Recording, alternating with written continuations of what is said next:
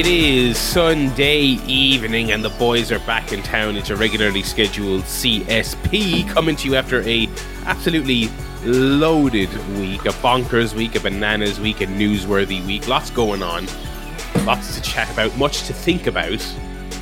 Before we get into all the happenings, we need to just you know do, do a little roster rundown here of who will be taking you through the week's antics. First of all, it's me, Barry. How, are you doing? I was away. I'm sorry. I'm sorry I left you all. I'm sorry. I was away. I'm back now, though. We can talk about it. Um, uh, I'm joined by my ever dependable co host, last week's hosts. First of all, Mr. Joe Towner. Uh, last week's host, but tomorrow's hosts as well, baby. That's right. That's For the present rest and of future. time. The best there is, the best there was, the best there will ever be. Then, now, forever together. Isn't that what they say? That's an old wise podcaster's proverb. Uh, also with us, Mr. Paul Griffin. Okay. There he is, oinking away there as he often is. Um, uh, how are you doing, gents? How was last week? I didn't get a chance to listen to last week's show. How did it go? It was, uh, it was good. A lot of um, a lot of foresight, I would say, for the wrestling week.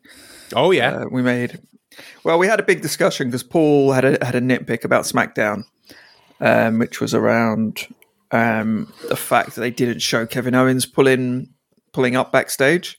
okay. And then that led to a discussion about vehicles in wrestling and people arriving backstage and people commandeering cars and how that's a very important part of wrestling. And yeah, when wrestling was good, people showed Yeah. up in limousines. yeah. And then lo and behold, this week, uh, not only does Roman Reigns kind of pull up in, you know, a flashy car and get a big pop, but uh, Hangman Page commandeers an ambulance and drives it back to the arena. And we were like, well, what a coincidence. There you go. CSP was it? influencing the world again. You know, Or was it? I, I knew, I knew Tony was a fan. I knew he was a listener. Yeah. Um, you know, he's he, he's listened to many of our great suggestions. Um, yeah, I, I mean, I, if that just that just makes me think of of when Daniel Bryan was world champion in WWE, and there was that like seventy minute conversation on Observer Radio about the rental car he showed up in Mm. when he was feuding with Kane, Oh, yeah. and uh, oh, the Rock would never show up in that kind of car. It was like, oh my god, that is the least of his problems.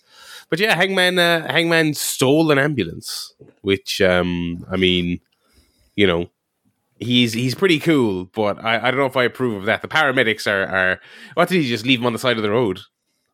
I think commandeered is the phrase that wrestling. Well, yeah, wrestling used- makes up a bunch of stupid words. He stole it. He stole it. Is that his defense in, in court? Uh, judge, actually, I think he'll find um, I'm a wrestler, so I commandeer. It was an emergency. It was an emergency because Kenny Omega the was, show's ending. I have Kenny Omega was getting beaten up, so he had to do something. And yes, Uh, okay, it took him 20 minutes to get there, so that was before the match started. But anyway, beside the point. Oh, you're saying I can't take this paramedic? Okay, what's this word written on the front of the ambulance written backwards? What's that? Emergency? That's right. That's right. now look at it in a mirror and realize that I need it. Okay. Um, we will have uh, uh, your full dynamite review still to come later on this show. Um, but we, I mean, I suppose tangentially related to Hangman, there is wrestling news that we that we must um uh, uh chat about uh, before we get into the, the various other news and tidbits from, from our own lives. In the wrestling world, when it comes to news relating to CM Punk, when it rains, it pours. And uh, that was no exception with this week. I'll do my best here to just give the abridged, uh, uh, chronological version of things that happened here, basically. Uh, there was the Dax Harwood um, uh, uh, podcast he did with uh, uh, Fightful, where he said in his recent conversations with Punk, um, it seemed as though Punk was looking to come back, or, or, or that he he was missing wrestling. Dax wouldn't say he's looking to come back. Obviously, trying to keep my ducks in a row here. Basically, said that he was reading the Steve Keirn's book and it was making him miss rest, quote unquote, miss wrestling was the um, uh, was the quote. And then that quote got aggregated, and then CM Punk commented on an Instagram post saying there was a great story in the book about how there was two fighting wrestlers, and Lawler brought them into the office and had them squash it then and there, uh, so that business could carry on. And he said it was interesting. So just you know, a, a, a little a little cheeky Punk little uh, nod and wink bit there uh, um, on the old Instagram, and then that led to uh, uh, Dave Meltzer on Observer Radio saying that he was looking to come back to AEW and that that decision was ultimately going to rest with Tony Khan and that the injuries would more or less surely be healed by now because he was originally estimated to be cleared by April. And so it was going to get to the time soon where Tony was going to have to make the decision, yes or no. And then, of course, where all the real juice happens is on Dave Meltzer's board, where uh, amidst conversations about this and about whether or not Punk could come back and just, you know, the usual relitigating brawl out and everything else, Dave said, right, that Punk initially agreed to the Moxley storyline where he agreed to lose to set up the victory at the pay per view. And then AEW got a letter from his lawyer saying he didn't want to do it um, that way. Was the gist of Dave's post, and then uh, I will pull up. I will pull up the CM Punk Instagram post because within within about two hours of that story being aggregated off of the board onto Twitter, CM Punk had a response ready to go. Oh. Uh, um, uh, in, in, in, response to the um, uh, uh, uh, Moxley story. Let me see if I can pull this up. I mean, I've seen it 10 million uh, times in the last couple of days, but it was, of course, deleted. Let me, here it is. All right. Thank you very much to the Daily Mail for having this aggregated uh, for me. Um, sure, allow ads on your fucking godforsaken website. Uh, let me see here. oh, they actually don't even. Oh, here we go. Here we go. So CM Punk went on Instagram and just did one of those. He put an Instagram story, no less. This is a very weird way to issue this statement, but he this is what he did.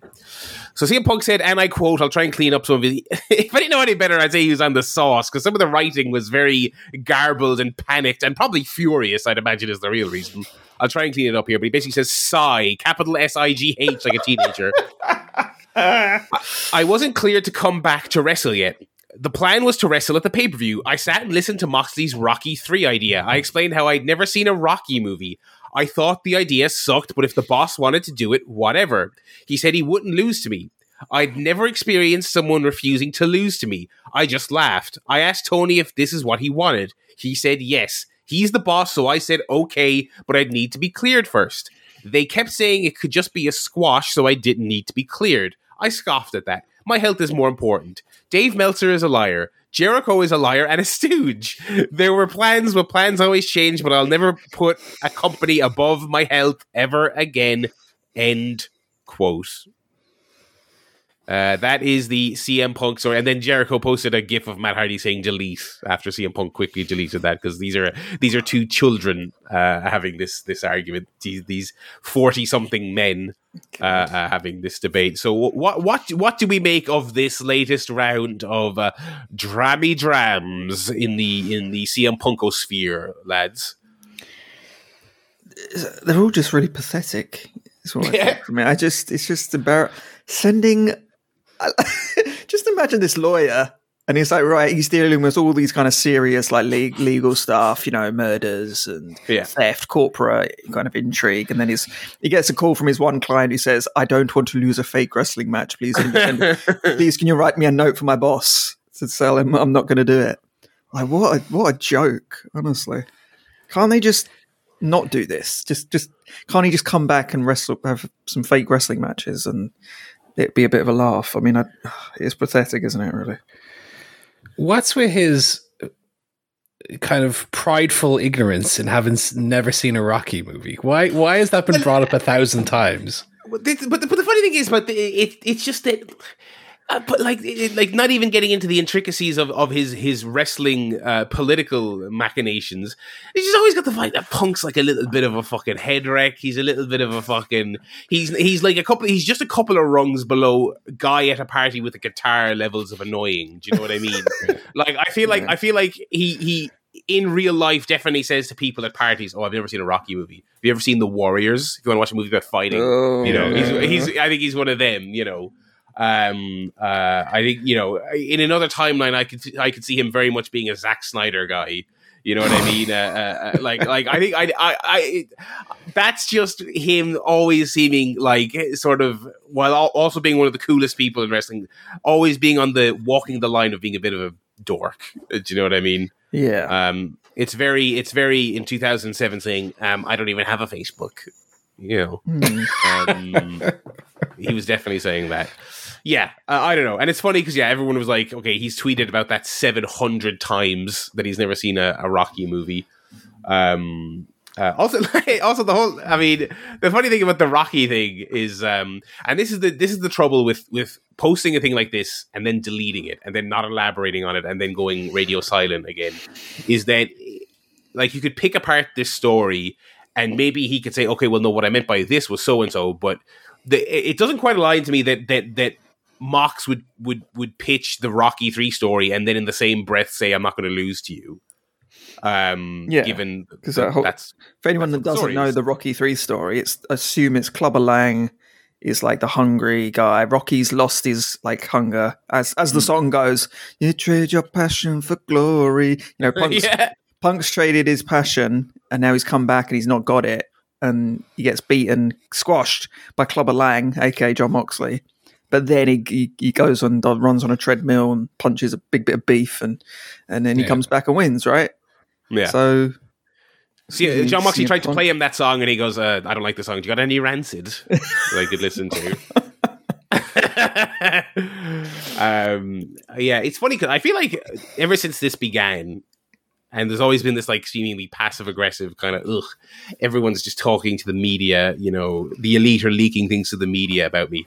I feel like the, the solution that's right in front of Punk's face that he doesn't want to engage with is, you know what? You need to probably just say fuck it. He obviously wants to tell his side because even before the Dax Harwood thing, there's been a million cheeky little posts and nods and winks and references on this commentary team and that commentary team and this Instagram post and this, and it's just like, brother, I think if not for the fact that you just got sued so badly last time, I feel like he wants to do a seven-hour podcast where he sets the world to rights, but he just, but he also doesn't want to deal with the headache of it. So he gets these stories out in in half increments. Do you know what I mean?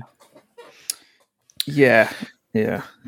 Uh, I love I love Jericho. I assume it was Jericho that then is the one behind leaking the stuff about that, that came out and that he's responding to. I love this idea of Jericho just running to Meltzer like Dave, just like whispering in his ear like a little little snitch, little, little the, the friend of the bully in the playground. Like, oh, I'm gonna I tell on you.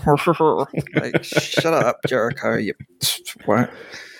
Yeah, I mean uh, Jericho's a well-known stooge. I mean, that's- but but that's- yeah, I mean, but Meltzer's also been lo- for years and years and years. He he's almost like a political tool to use for wrestling. Oh, That's totally. what journalists are. Like it's like no different Yeah. to a, a, a Robert Peston or a Laura Yeah. Kuenssberg. These big sorts. They get their yeah. that- that- text I- off, you know, Rishi Sunak, and it's like you know, Boris Johnson Yeah. doesn't want to do the job.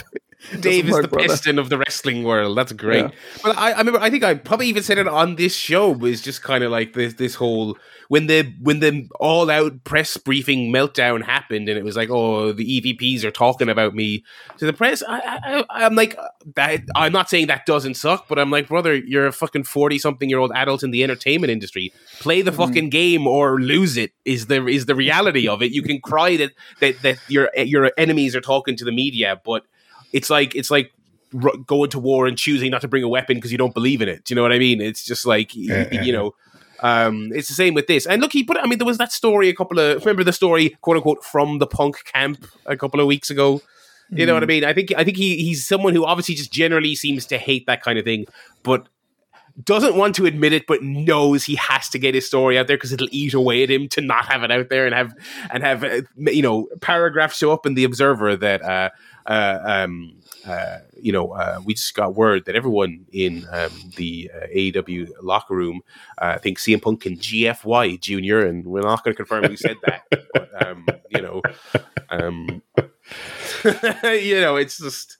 Yeah, I, I, one thing I will say though that I was I've been relatively steadfast for a while in the in, in the stance that I don't think he's coming back. Certainly not anytime soon.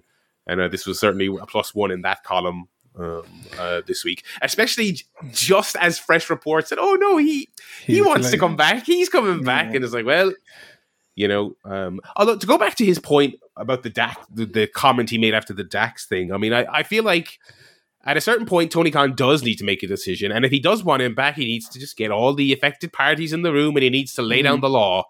Do you know what I mean? He Mm-hmm. Why needs that fucking. never happen? I mean, how hard is it for? I mean, of course, they may not want to do it. They may not really agree to Yeah. kind of put things behind them. But you, isn't it just a case of saying, "Look, I don't give a fuck. You know, you you two are going to work together.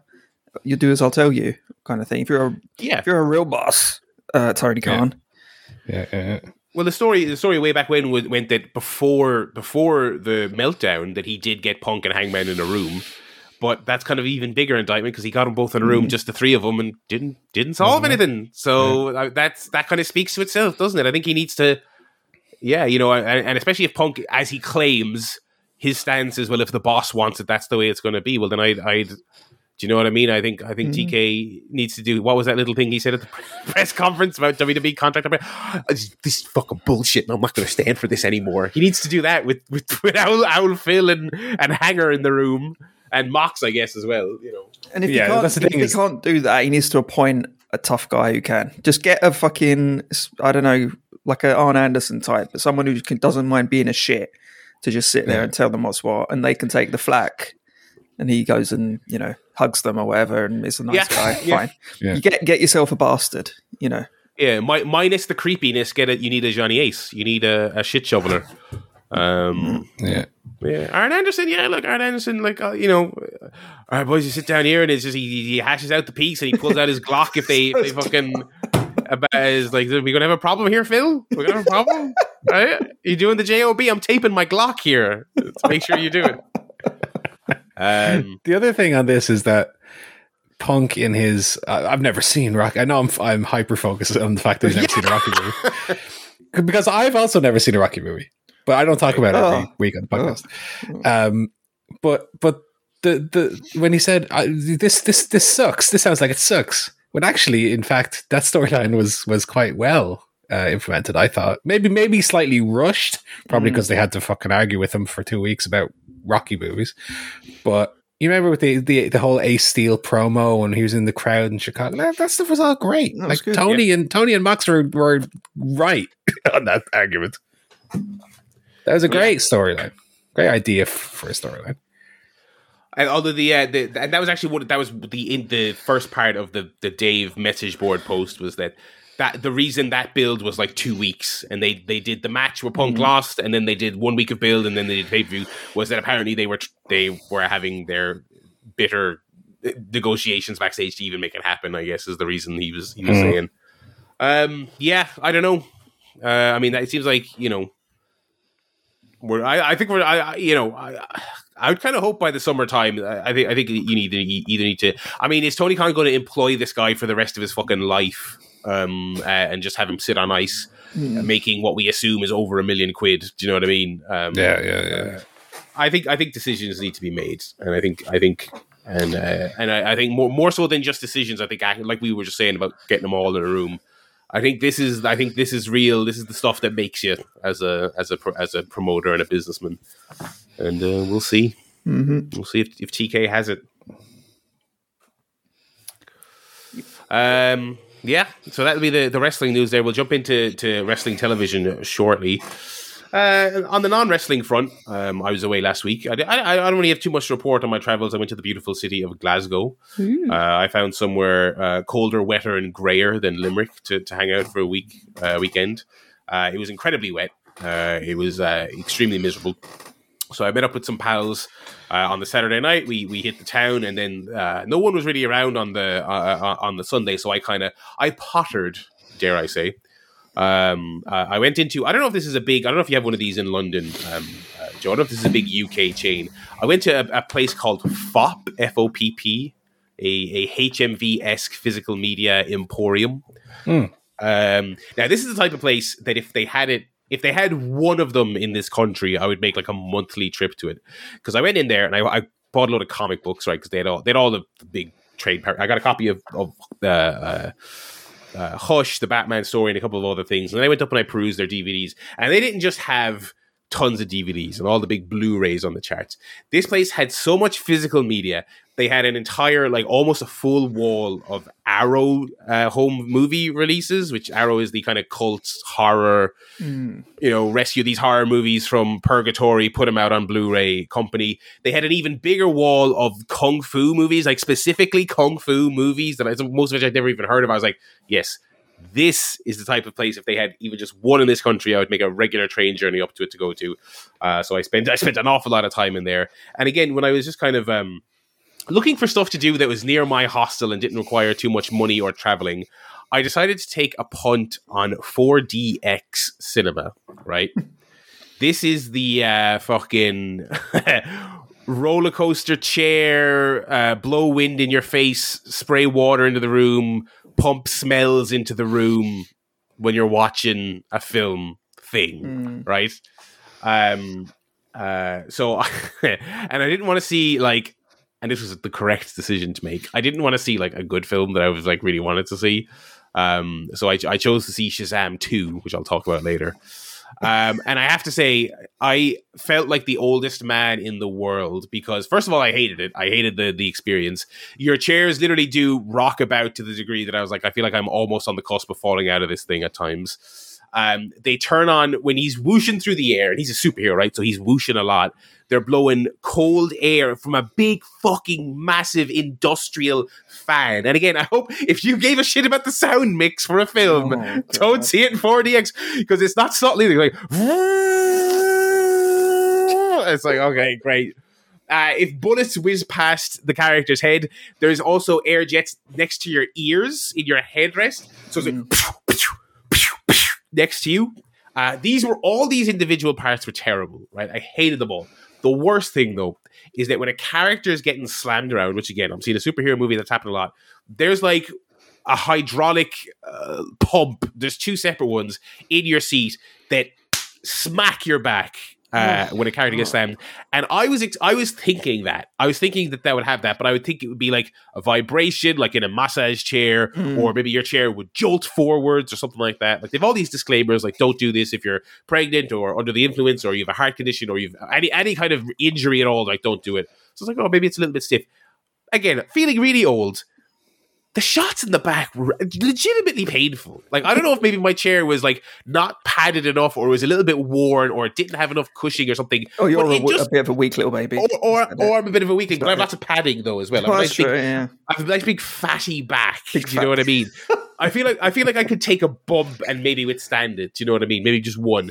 But yeah, it was. It's just like it just. They felt like a big, heavy bit of hydraulic machinery just hitting you in the back to the degree that when a, when when a character's midair getting slammed, I towards the end of the film I was just like leaning forward just a little bit, and I could I could hear the clunk of the things hitting the back of my chair, and I was like, so I was having to avoid the various effects they put on. So 4DX absolutely categorically not for me. The smells they pumped in didn't necessarily evoke the scene and question.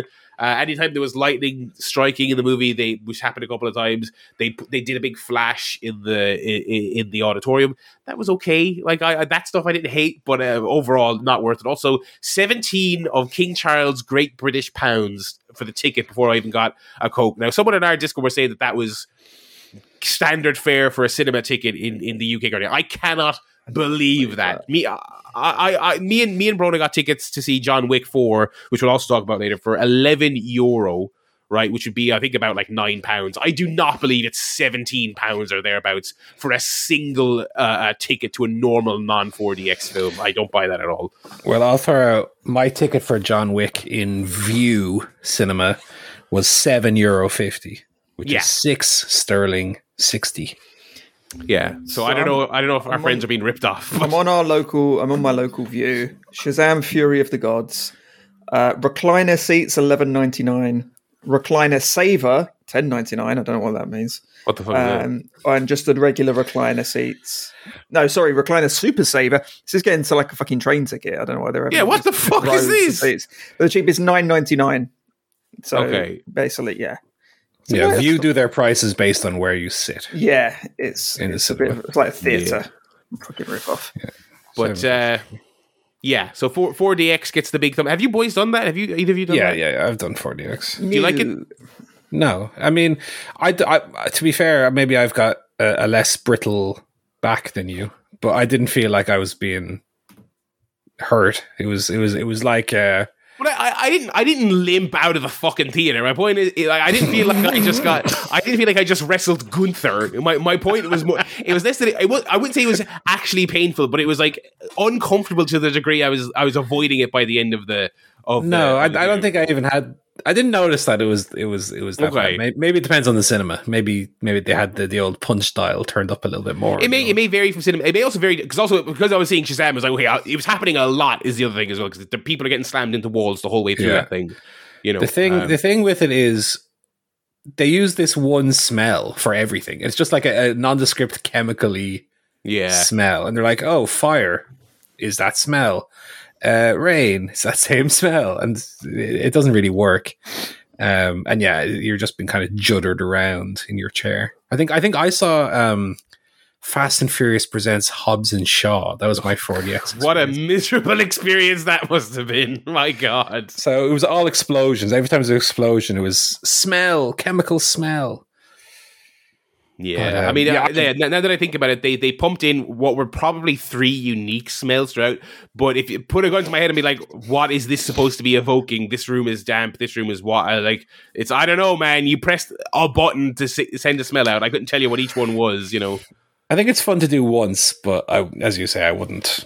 I prefer just sit in a chair and watch a movie. yeah. You know, Yeah, it- it- um, I was, I was going to say once in a blue moon, but I, I, I, I can't fathom ever doing it again. To be perfectly honest, and No. similarly, it, because of like the how it affects the sound and stuff like that, is like it cannot be a film I care about seeing or hearing in a meaningful way. Um, anyway, that was that. That was 4DX. The rest of Glasgow, lovely. You know what I mean? It's uh, uh it's a uh, uh, a wonderful town. I always enjoy my my return visits. Um, yeah, no other no other news from me for the week. What about you boys? What have you boys been up to?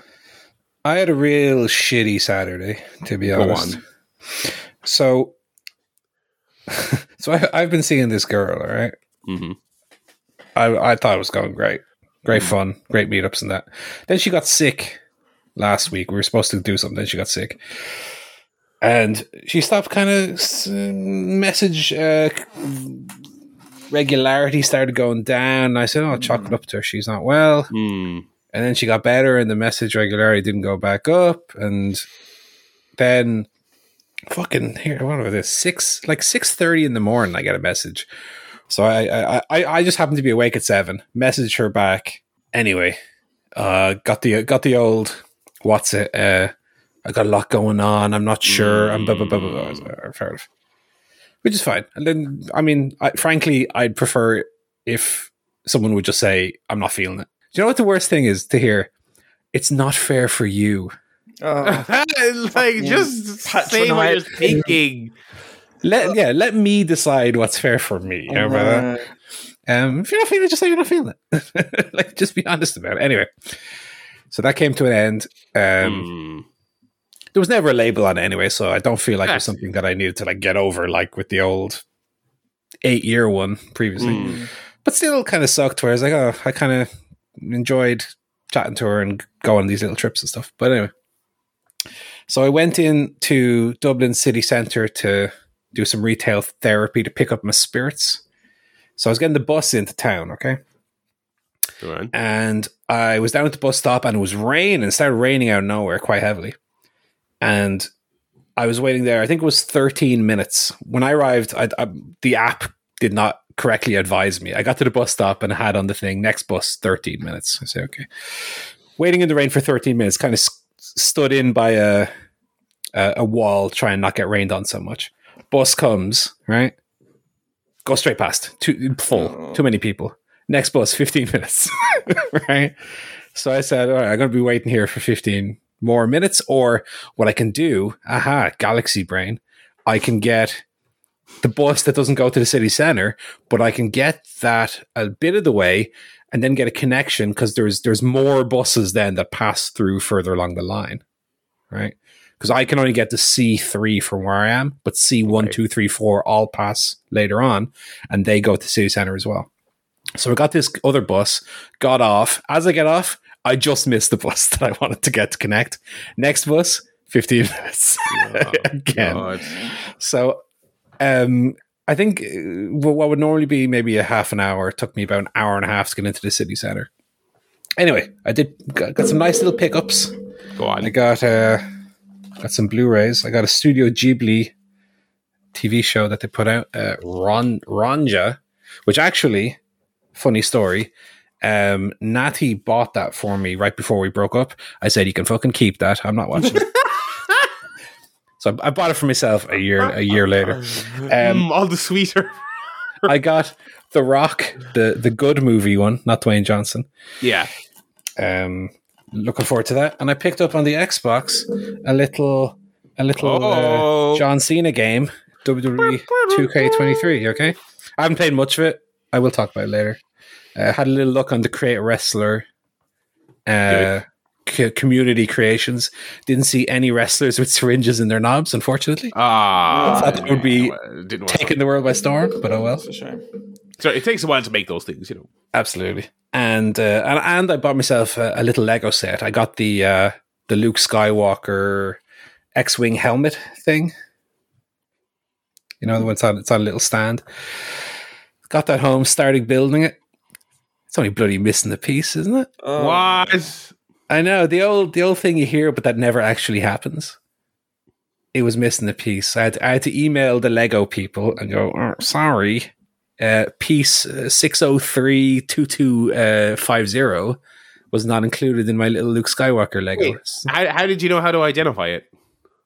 Because in the book, Oh, is, Uh, on the a last very page- specific piece. yeah, yeah, yeah, yeah. Okay, It's a little. It looks like a little wrench almost. okay. Uh, but the back of each uh, instruction booklet includes the list of all the pieces and their little codes. Mhm. So you can just email them and they'll ship you out that one piece. But now I have a half built Lego that I can't complete for two weeks. So that all happened on one day, uh, I'm sorry. which is a hell of a missing Lego piece is the coup de grace. It's just, yeah. God, Frank Grimes. Dear, oh dear. It was a little bit of a Frank Grimes day, but uh, but we move. The only thing that the only thing that could have happened that would have been even worse if United were playing and they got beat. That would have been just the the worst day probably of my whole life. They gave you a break, thank God. But uh, but you know, it is what it is. Uh, It is what it is. it is what it is what it is, and uh, sure look. I'm not to be honest. I'm I'm frankly not too upset. Uh, it's a little bit of a bummer, but It like is. said, that, that, that's that's uh, that's just how it is, and sure, we'll move on to the next one. That's it. And now I have uh, WWE 2K23, which I didn't have before. I probably wouldn't what, have. what more do you need? Yeah, I've heard. That, I've heard that's quite good, and I, I, I came on and I sung the praises of last year's game on uh, on go. this year's pod. So I'm, I sure, will- I'm sure you'll have fun with it. Yeah, I, I, I well, I won't review it later on because I really haven't played much of it. But I, I did the little tutorial section.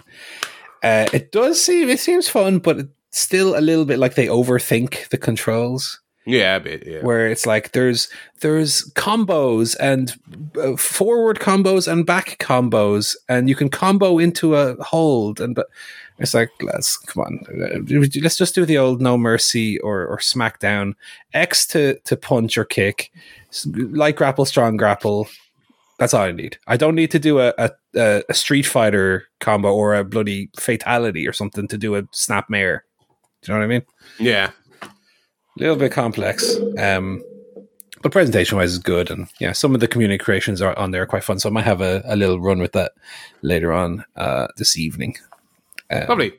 Yeah, I might do the showcase mode. I've never played one of those showcase modes. I, I, I believe the story mode is still that horrendous. You're in the performance center. You build your Yeah. way up. Can we not just do like we used to have in like SmackDown? Here comes the pain, where it's just you're you're the Rock and it's like TV. Well, yeah. So that's universe mode now, um, and that's that's their kind of like procedurally generated. Like you pick a wrestler and you just you you go. but I, I don't want it to be procedurally generated. I want them to generate it. Well, no, no, it's it's it's it's a random hodgepodge. It's like they generate all this stuff, but like say the wrestlers that it is you're feuding with and all that stuff. It's like yeah, you go to an episode of Raw and it's like you wrestle a match against John Cena and you win, and then next week it's like oh John Cena jumped you backstage and now you're feuding. Okay. it, it, I'll, it give, I'll give that a go. So uh, give that a go. People, people do. I, I've never been able to get in, and it's also one of those things where, where, um, you can just pick a guy and be a guy, but like they populate the entire cards for Raw and SmackDown every. So you can also just pick fucking. You can then go to SmackDown and then pick Alexa Bliss and play her match and your Right, guys' right, match. right. You can you can you can do all. It's it's it's all right. I'm not I'm not into that stuff, but it is all right. The the showcase. I'm interested to know what you about hear, think about the showcase because the production values on last year's game and I heard this year's as well is is very very good. This year, obviously, it's the John Cena mode. Yeah. Um, but I've always had a I just don't really like the way they're very they're, they're like very objective based. Do this move, yeah, in this quick quick time events. And, and I just I admire those modes, but I just don't have a whole lot of fun playing them. But I'll, I'll be interested to hear what you think. Yeah. Um, rolling from the news uh, into uh, the. I think we'll go straight into the wrestling here. No quiz this week. No emails.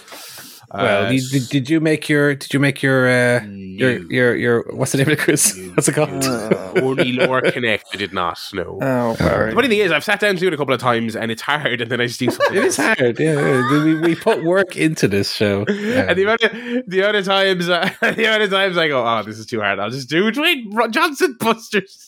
then I give up on that as and that's hard as well. Uh, well, I, yeah. I mean, but also you can you can coast on that by just doing a shit one. Anyway, Yeah, I um, never have. I never have. I wouldn't have. no, no, no, no, no, no. Anyway, we will uh, kick things off with Dynamite on the Wrestling Watch this week. And So, uh, Yeah, as Joe mentioned, I, I couldn't believe, and I know Joe, you you were probably the same as me. Yeah. It wa- it was it was almost like, you know, we we we do our prediction show every year, but last week on this podcast, Joe and I sat down and went through everything that Dynamite should be doing from a both from a structural point of view.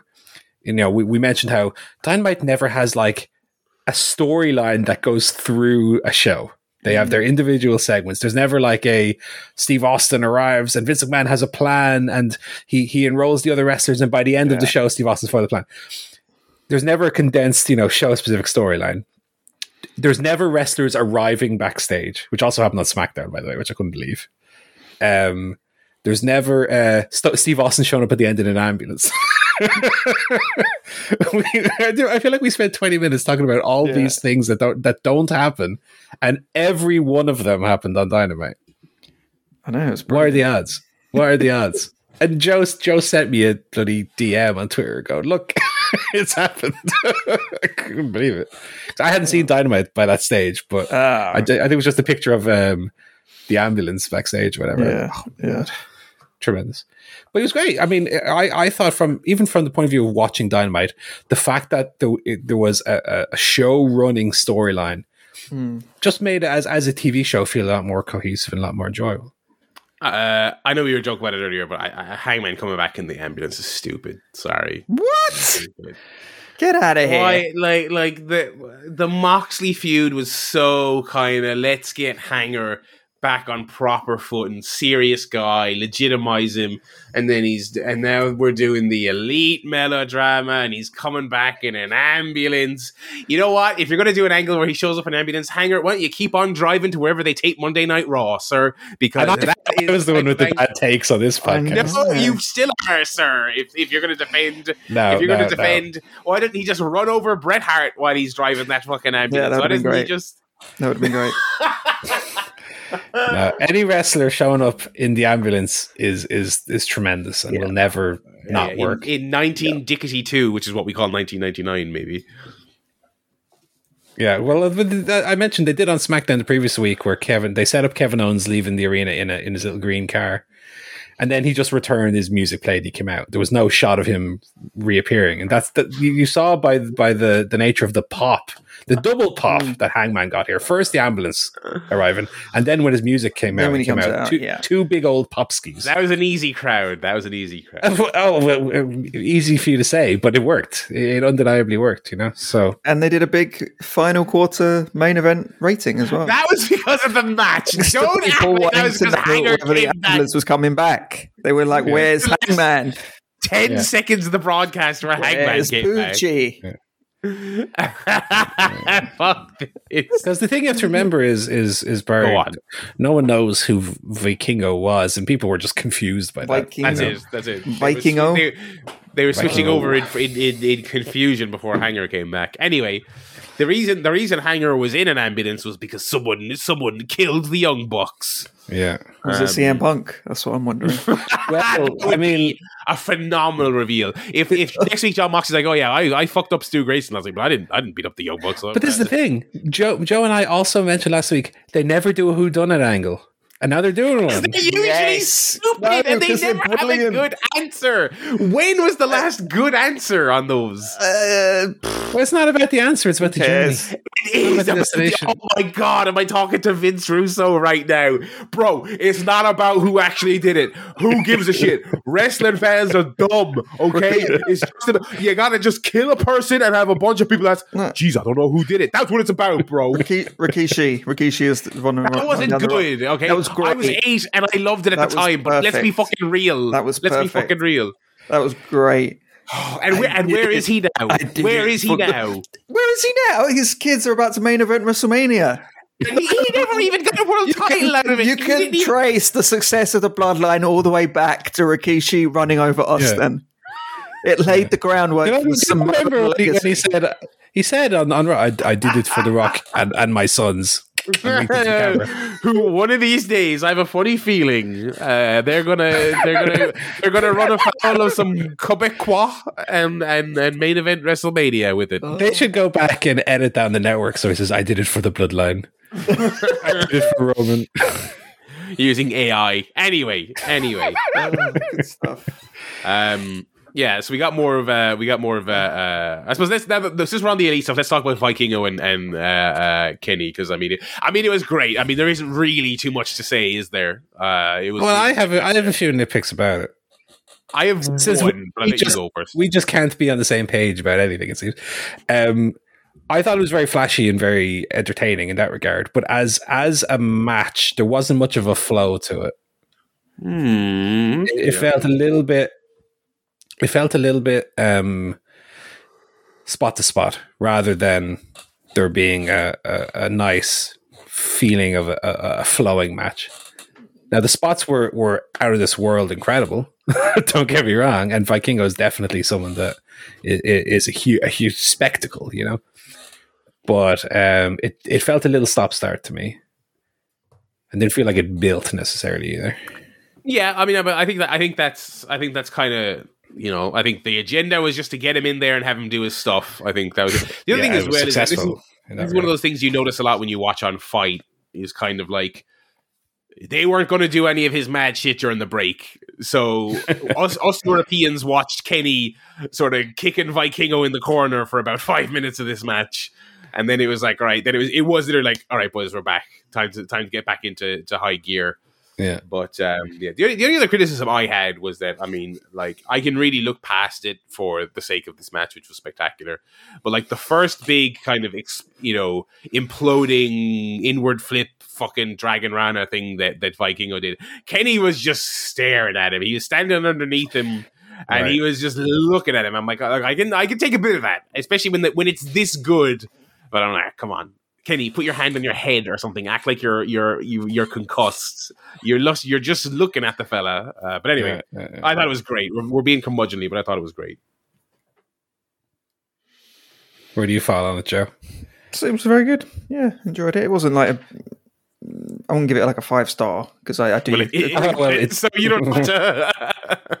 I, I do agree. No, with I, Paul's I point. agree. I agree. It, I do agree with Paul that it didn't have that quite that story to it. Like it was very, Yeah. more of a more of a spectacle, which is a TV match, so I kind of expect Yeah. that. Um, but yeah, I really enjoyed it. And uh, I I wouldn't Little- got it a fiver either, which it did get, but it's little- I will say as well, little- Vikingo Vikingo might do the best um of you know those like apron enzuigiris that oh everybody yeah, does now. yeah, It's, it sounded like a shotgun every time he did. He's he's a hell of a, a leg slapper. yeah. I'll give him that. No, all Great this stuff sound out of looked, it. looked, looked very vicious and looked very legit. You know, For all the talk about wrestling should be nominated for an Emmy, sound design on this dynamite, please. well, well, no, I'm not sure about fucked- audio mixing. Maybe not. Yeah, they fucked up about three different sound cues. I don't know about that, including including the video package for this main event and the video package for uh, they With recast the MJF at the stuff. start. Yeah. Yeah, oh, that no was idea. terrible. Oh, lord, lord, lord. Uh, what else happened on this here edition of? Well, we didn't talk about the post the post credit scene, so to speak.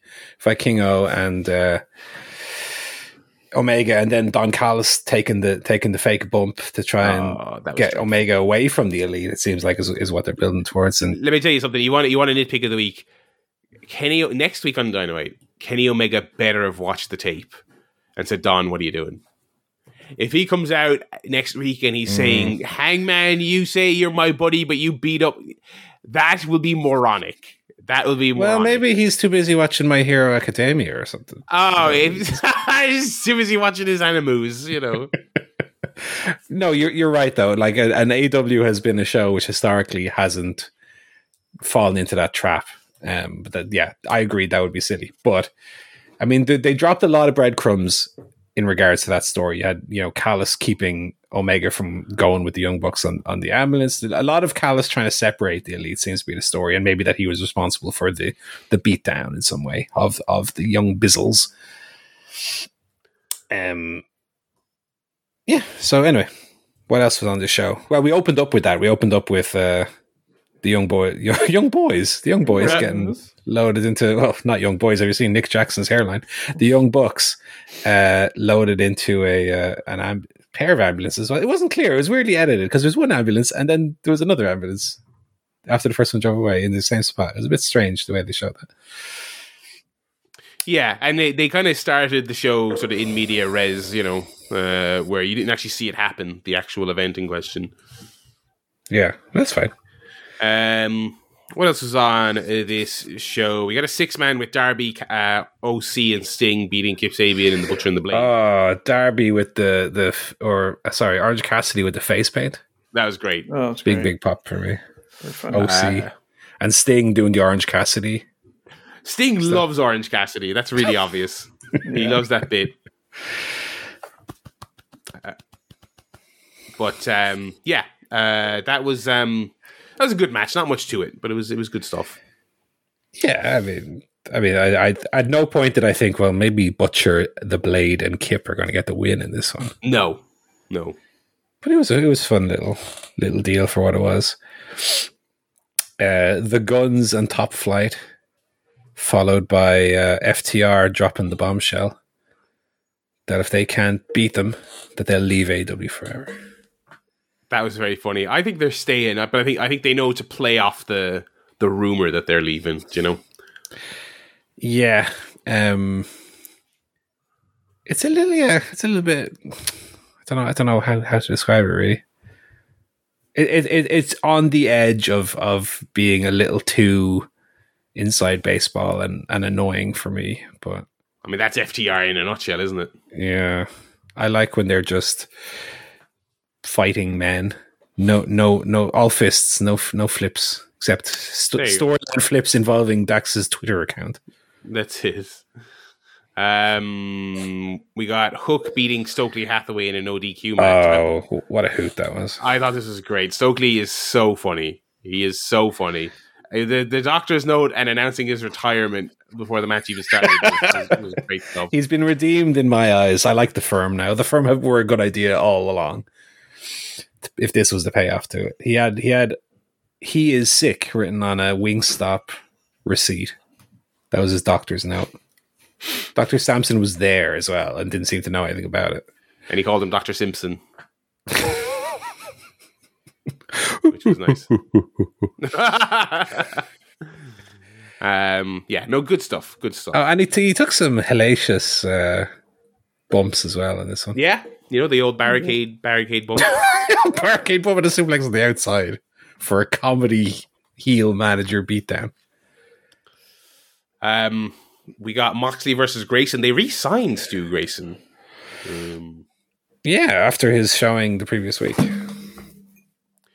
which is interesting because it seemed like he kind of left because he was like, "All right, I'm not happy with my lot here. I'm kind of slotted at a certain level," and I wondered if he kind of go out and see what the lay of the land was, and says, "All right, I'm back." you know, um, I would like for him to do something with the, the original Dark Order again now. Give them a little tag run. Since since he left, the Dark Order is pretty much more or less finished, right? yeah, yeah, get get him, you know, trim away the rest of them and get him and Uno just as a as a team. I think would be good. Him and Uno as a team and and Silver and Reynolds as a as a team, not necessarily Dark Order aligned, just a, a tag team. Funny, funny tag team with the the the, the Meat Man. Yeah, sure. Yeah, good. Uh, Toni Storm beat Skye Blue. Um, She sure did. I mean, that was just a match. Rio ran down. and Rio came down with a pipe as big as her. Yeah, it was great. She, that's her second week in a row coming down with the big pipe. I love it. She was like a Soulcalibur character. yeah, excellent, excellent. I hope she keeps it forever. Um, yeah, We also had the Adam Cole Daniel Garcia um, Oh, that was good, segments, yeah. which again had a little a little breadcrumb where Garcia accidentally slipped that he is a professional. Re- I that mean, was good. That was sports good. Entertainer. I love I love Garcia's little dance he started doing as well. He's so stupid. He's, He's, he's but but it works because the the the storyline is that is that he's this he's this uh, Bryan Danielson type, but he's he's got a, a an outer shell of of a, being a sports entertainer. So he wears a, a wacky leather outfit, he does a little dance, but there's there's something in there knocking at knocking at the door, waiting to to, to come out. He's the next. Yeah. He's one of the next pillars. I know we got the four pillars, but the next set of Yeah. four pillars: Garcia, Hook. I don't know. Maybe Yuta. Ricky. Uh, nah, I'd say Ricky's Rick. kind of this generation. I think he's like the fifth pillar. I mean, Uh, well, well, better than like two of the pillars they already have. Oh, in my opinion. You know? get Sammy out of there, get Jungle Boy out of there, and stick El Garcia in there. Yeah, But I suppose, yeah, the, the, the funny thing, the thing about their pillars is that it's kind of like they've been there since the start, so fair Mm. enough. But like, yeah, I'm, I'm, si- I, I'm already sick of this feud they're doing, and they're they're going to drag it out till double or nothing. The video package was like, uh, oh, we're going to see you can be the number one contender. I mean, are we assuming it's actually going to be a four way? I think so. Mm, mm. I got Yeah. no interest in that whatsoever.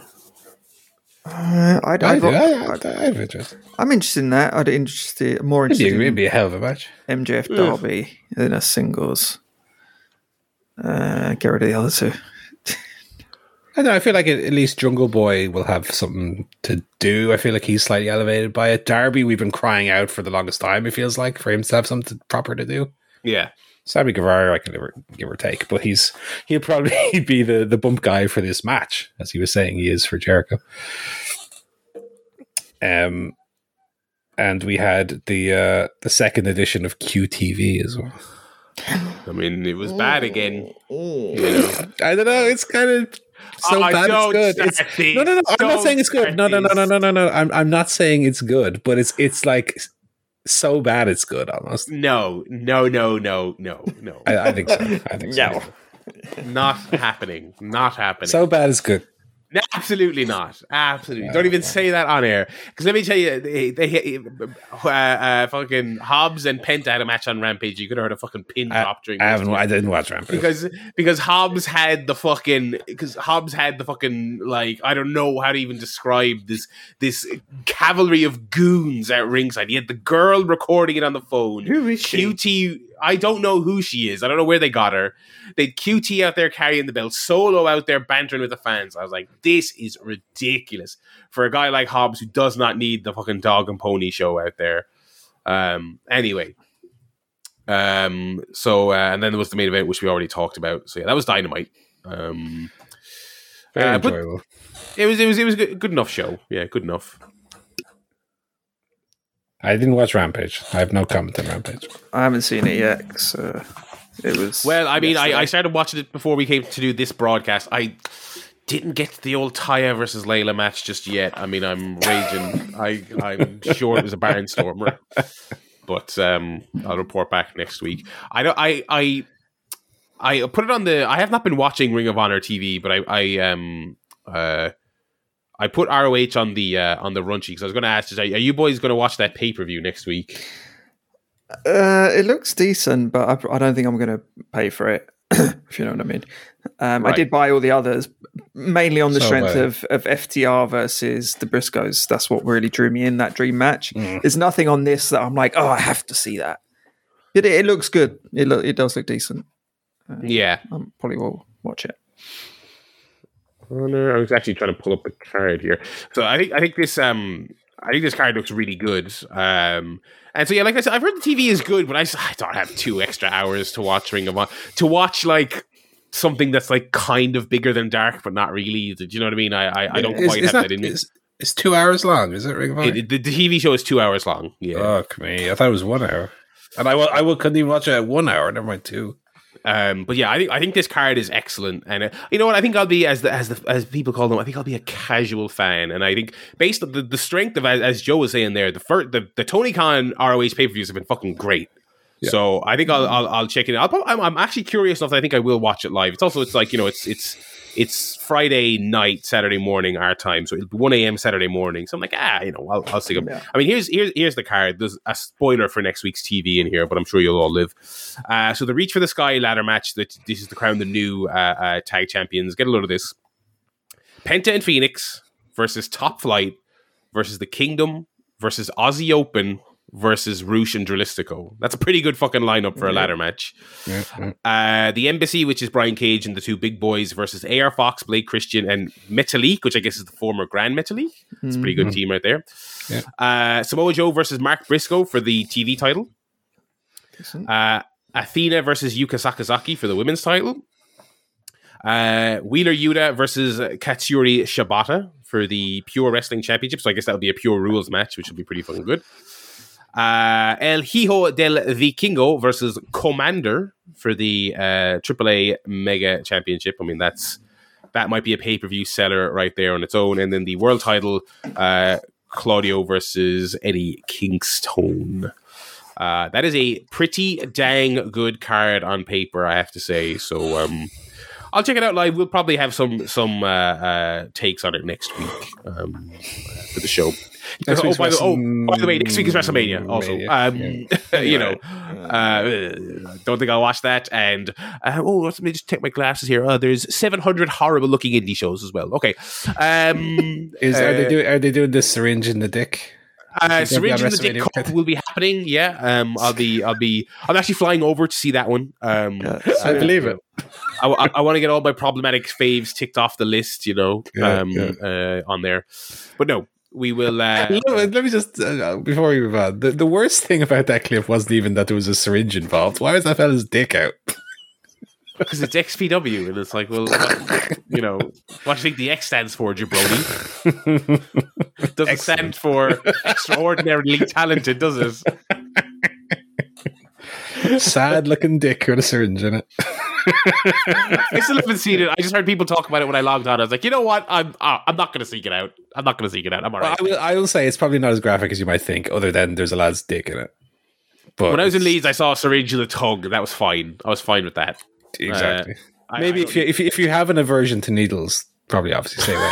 you might go and say, don't look at this. don't, also, don't stick one in your penis if that's the case. yeah. But Anyway, very odd. I mean, we, we, we joke about on this about uh, people uh, gigging the cock or whatever, but like we're, we're there now. It's happening. Cheese grater spots, you know. Yeah. it's, it's the future, baby. leave it to the leave it to the new Evil Dead movie. Don't be doing it in real life. XPW, fuck them out.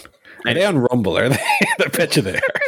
God, how are they not? Actually, now that you say that, that's God. Dana needs to recruit him. Needs to recruit him over Yeah, to. to that'll be the next thing: slap fighting and knob syringing. The Nevada Hey guys, State Commission. Dana White, and welcome to my knob syringe power league.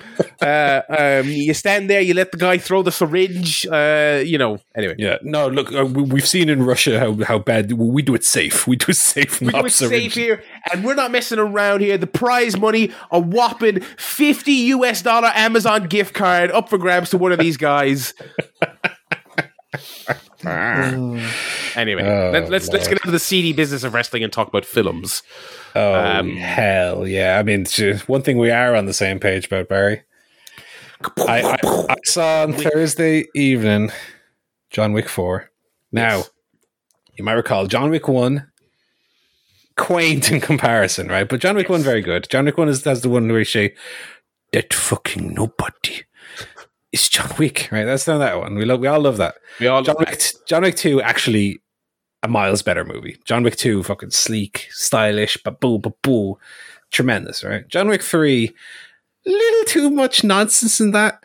Where wait a minute, who's this guy again? That is the consulate of the table, and he's working with the the the consolidator. You're like, wait, Yeah. wh- what's happening in this movie? when, when you get to the scene in, in John Wick 3 where Jar Jar Binks is like, Dello Feligates, you know, and, and then and then Ian McShane's like, so this is how a democracy dies with thunderous applause. John Wick three for me, a little bit too much nonsense in it, Yeah. and I thought the the the action lent a little too heavily into the violence rather than stylized. Right. You know, went to see John Wick four was not exci- really might be the only John Wick fan who was like I was like eh, not really excited for four. I can kind of live or take. After I came out of three, kind of middling on it, and and my review was just yeah, I'm thinking he's back because let me tell you, John Wick four. It's like they it's not like they looked at John Wick three and said let's just do John Wick two again when it was fucking brilliant. Because this movie, let me tell you, folks, ooh baby, we're ta- we're talking we're talking eh, a twelve month span of getting this and Top Gun Maverick. Fucking action is back, baby. Loved it, absolutely loved. it. I, I was kind of there with you in terms of the hype going into it because I, I love John Wick. I think it's a great franchise. You know, I did three was a bit of a letdown, but I still liked three, so I was looking forward to it. But I wasn't kind of chomping at the bit, can't wait, counting down the minutes because I was just like, yeah, you know, three. I was reaching the point of like, okay, I get it. You know, you've you've given me a lot. It's great. I think your universe is interesting. I don't think I'm as interested in it as you are. You know, Yeah, so for sure. And then yeah, this one came out, and I actually I made the I, I the Top Gun comparison was the exact same thing for me. I halfway through it, I was watching this, going, "This is like a hope restoring blockbuster because its its action is incredible. It looks fantastic. It's incredibly stylish. It's got all these great sets, and it's got you know it's got quite a bit of CGI, but it all looks really good, and you can tell that they still you know even though they use a lot of it, they still also you know go to some fucking places and build some actual fucking sets and blow them up and throw people through them and have people falling down escalators and doing you know real real real stunts. Do you know what I mean? Like just tons and tons of stunts. And it looks good, and then I, I I think the, the cherry on top, and this is where three faltered, is that they really got the story back on track, and they had, in my opinion, franchise peaking character moments in this story, which is really, I mean, I don't want to act like that's what you're really here for, folks. Okay, it's about time we get this John Wick character and really dive in and see what's going on in there. Um, it the the the, the fourth film topped itself in terms of spectacle, but it was also really great that that story stuff also clicked.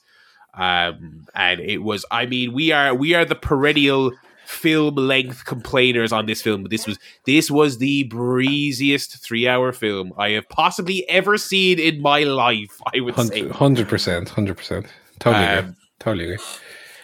and I was uh, about, about about a third of the way in after the kind of conclusion of the first proper big set piece. I was like, this, is, this is good. You know, uh, you know, I- I'm enjoying this quite a bit, but I'm not. You know, I'm still feeling like we're kind of in John Wick three territory here. But they pretty quickly kind of shook that and and really gave you something special. Um, uh, although I will say, like the opening thirty seconds had me incredibly hyped, and again, similar to the Top Gun thing, the opening thirty seconds had me having that Top Gun moment of like, oh, this is the thing you have to see in the cinema. This is the thing you have to see in the cinema and experience it with those big speakers and the big screen and everything. There's like a, a kind of quasi training montage as it kicks off, and like my Yeah. fucking chair was shaking. Not because I saw it in 4DX, just the speakers was wobbling my seat with the bass.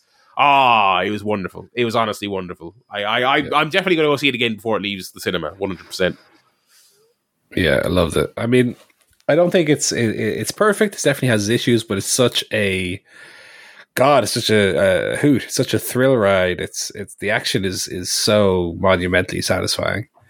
Um, in a way that it was in John Wick Two. Like again, I'll say what reminded me the most of was the second John Wick movie. Lots of neon lighting, lots of uh, great, great, great action. Um, Keanu Reeves is such a weird cat. I mean, they, they must be he must be doing it as a character bit almost because What like the kind of stilted kind of delivery? the way he talks, yeah, it's it's like odd. Yeah. like you you might say on the surface like this is not a good performance. but Yeah. like he, he he can't like he must be you know told to deliver your lines super laconically like yeah and it's kind of it's kind of adds a syllable or something. It's like it's, it's very like, yeah, strange first big. I mean, the, the, the film kind of has a, a little bit of I'm thinking I'm back moment very early on, where where um the ki- the king of the the, the homeless or whatever he's called, um, yeah uh, yeah, yeah. Asks him is he ready, and he just goes there and he goes yeah. Oh. He's always sticks in a little syllable extra. but uh, it, it also every line he Everyone it, delivers right? It's also yeah. a great cinema experience because everyone was hooting and hollering and dare and can I say choking up at certain parts. It was one of those great visceral cinema, but everyone's just loving it every time Keanu Reeves says, "Yeah, I am going to do that." Everyone's like, "Yeah!" But- but- every line is like it has a question mark at the end of it well. oh God! but oh, like John Wick. but I, I- I thought the performances in it were, were pretty great. I thought Donnie Yen was great. Oh, Um, so good. Scott Adkins as well was probably the standout for me in the in the movie. Um, and yeah, God, just so many little highlights in it. So many great great scenes. I don't even want to mention them for fear of spoiling them, but Oh no, God no! especially towards the latter half. Let's just say that much. Um, really, really iconic. I think even more, more so maybe than John Wick Two. Really iconic scenes that are going to stick in my mind for for quite a long time from an, an action point of view. Um, I will say there's one scene early on that I felt like didn't really work. Uh, which was immediately after the opening 30 seconds. You have your first kind of scene in the desert. oh Um, yeah, yeah. and that really was st- stank of John Wick 3 to me and I felt Yeah. like okay we could have just you know if if if the first time you see John Wick in the movie I know we the first 30 seconds seconds are great but if we if we could shuffle things around if the first time we see him in the movie is the the where we ultimately see him shortly thereafter when he's when he's meeting with um your man I I, really don't want to give anything away but no, no, no, yeah.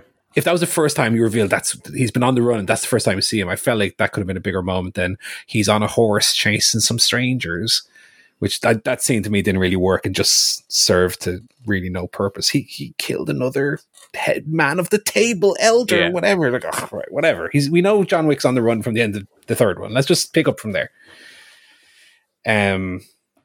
And as you say, some some some of the CGI wasn't great. There was there was one shot No, towards yeah. the very end where there was four characters stood in a row. I think they were all having a, a little drinky poo together before a big event. And I swear that looked like it was in 480p.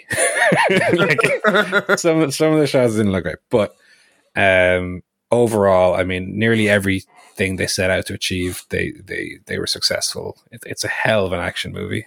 It's it might be. I need to rewatch the second one. I think it might be the best, the best of the John Wick movies. I think that's fair. Um, And it's funny as well. it's funny. It's a funny movie. Um, there's some, uh, uh, yeah. I mean, I know Barry. There's there's definitely one one action scene that I'm sure you were you were hoot, hooting and hollering over yourself, where Mm. there was there was a a shootout shot from a, a unique perspective that probably harkened back to one of your favorite IPs uh, which which I was absolutely blown away by. One of the, the best bits in a movie, one of the best action scenes you'll see. Um, and similarly, yeah, my my favorite was when he was in the uh, the dance club. Oh fighting, God, yeah. everyone dancing around him, just uh, brilliant, brilliant. Yeah, I mean, God, it, it's it's it's it's my film of the year so far. Yeah, same. Sh- absolutely. straight to number one. Head of Tar, head of the Fabelmans, head of Blackberry. Fuck, I loved it. Yeah, I mean, it, it's it's got like as many notable set pieces that you could list uh, as probably the entire rest of the franchise. Do you know what I mean? It's got a, a great club scene. It's got three or four others that I wouldn't even want to spoil. It's it's it's outrageous. It's got one of the best guns in cinema. You know, I love a Oh, cinema gun. yeah, You got Terminators, shotgun. You got, uh, you know, Han Solo's blaster. There, there's one in this. There, there, there's a gun that's gonna be oh that fucking gun from that movie. Oh, baby. yeah. They gave they gave John Wick the stupidest video game gun ever in this fucking film. And I was, I was afraid it wasn't gonna because they set it up. They showed like the bad guys using it. I was afraid because then it, it doesn't appear for another like 30 minutes. You have the, the, the kind of car chasing. I'm like, was that just a setup that there's these enemies that got big guns? And then when when it finally arrives, like, oh, here we go. Oh yeah, brilliant. Yeah, so that's uh, John Wick. Any any other films this week for you, Paul? No. Joe, any films? Not this week. Alrighty, I'll run through these here. So anyway, I mentioned Shazam two. Uh, Shazam one, I quite enjoyed. Like most people, I thought it was kind of a, a kind of a very refreshing, very humorous uh, uh, uh, take on the superhero genre. Much needed for the genre on, on the whole, but especially needed for DC. Very charming about you know a youngster who gets powers and, and and all this other stuff. And the second one starts, and it's kind of looks like it's maybe going to give you more of that and then it just turns into another superhero movie that you couldn't pick out of a crowd if you blurred the logos off the superhero outfits. I mean, and it's like like so many of these other movies, you kind of get tantalized by oh, Helen Mirren and Lucy Liu bad guys. Hello, okay, let's do this. No, nothing interesting there. Not interesting performances. Not interesting writing. Couldn't even can't even tell you what those characters' names are. Um, uh, yeah, it, it goes way too long. It's it, it's quite dull. The action's pretty dull um, uh, and uh, in particular, even by the standards of, of the genre and of the first half of the film, the final act is just nonsense. It's total nonsense, and it really falls apart. Uh, a bummer, and it is. It looks like it's turning into a catastrophic bomb at the box office as well, based on fairly terrible word of mouth. I mean, it had something like an eighty percent drop off this Mm. this weekend from last. So. Yeah. Uh, there you go. The Rock, you know, he was right to big league. This, this. this Well, I was going to say fucking the only interesting thing to come out of this movie has been the whole the hammering that the Rock has been taking. yeah, Um, But it, like, like I said, in a, in a roundabout way, it was kind of like, you know, this. I wouldn't have attached myself to this film either, to be perfectly honest. You know, um, there's a really, there, it's funny. There's a really lame uh, post credit scene that I think was obviously supposed to have The Rock in it. Um, because it looks very hodgepodge together at the last second. Basically, uh, uh, two of the office workers from James Gunn's Suicide Squad uh, try to recruit Shazam uh, on, at the behest of Waller, which I guess is uh, what's her face. Uh, um, Vi- Viola Davis. Viola Davis's character, but not for the Suicide Squad, for another another thing uh, that canonically Shazam is in, and it's just completely boring. It's basically it's like it's like it's setting up a team up, but instead of having like a cool character like Nick Fury there or The Rock, uh, they have like two of the comedy jabrones from a film from two years ago go there, and they have a painfully unfunny exchange where they try to recruit him. It's, it's bad. Sounds Uh, we should like also the, say, but- the end of. Morbius. That's what Morbius is what I'm getting with. yes Michael it's, it, it's a very kind of like this feels like this was like your fourth idea and all the other ones fell apart uh, uh, type situations uh, I should also mention John 4 has a post credit scene as well which I missed that. I left the cinema before. well, well I will I will say so it was very awkward we went I, to a I, I know what it is, but I missed we went to a, a half eight screening, and so it was about little after eleven when when the credits were rolling, and there was about five staff members waiting uh, to clean the fucking place with me and Brona and a handful of other nerds. A bunch of people gave up halfway through. Uh, one thing I would say, it wasn't bad, but I would just say if you have not seen this movie yet, just leave, just leave and Google it. Just Google what it is because it's it is five seconds. It is it is the most I and it's it's effective. It it, it establishes something right. Right. But uh, but it's not worth seeing. So just Google it after you get out of the film to see to see what it is. Uh, it's not worth staying, especially if you're like me. It's a three hour film, and if you're forgetting, and if your yours is wrapping up at half eleven, just leave. Let them fucking close up the fucking cinema. Um, anyway, uh, other than that, I watched The Clovehitch Killer, which I've been meaning to watch for ages right. uh, which I really enjoyed. That is a uh, sort of a horror mystery thing about um, uh, a kid growing up in uh, every town USA, small town, uh, uh, like sort of suburby place that was a couple of a decade or so ago was rocked by a serial killer that just kind of sort of stopped once upon a time, and through a series of events, he starts to suspect his father was the killer, and the film goes from there. Um, it's very good. It's it's it it's it has that kind of creepy kind of.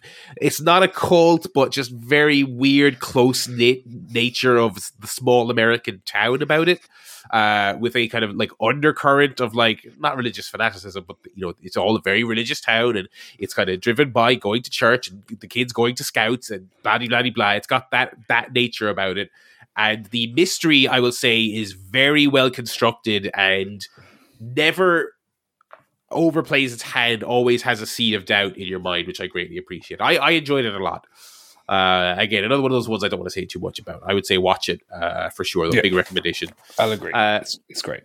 Maybe uh, maybe go get some uh, uh, physical media of it or something because I streamed it on Netflix, and despite being listed in 4K, it looked like shit because their 4K bitrate is bad. And uh, lots of just shadowy scenes that just looked all artifacty and gross and bad uh, because that's Netflix. But there you go.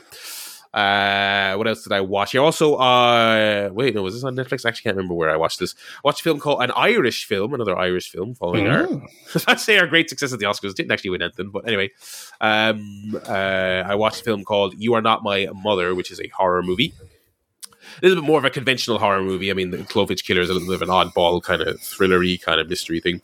Uh, you Are Not My Mother is a changeling movie. It, it, to, to just give the, the the short version of what it what it is. It's basically a, um, a, a teenage girl growing up in sort of. Uh, unspecific rough parts of Dublin.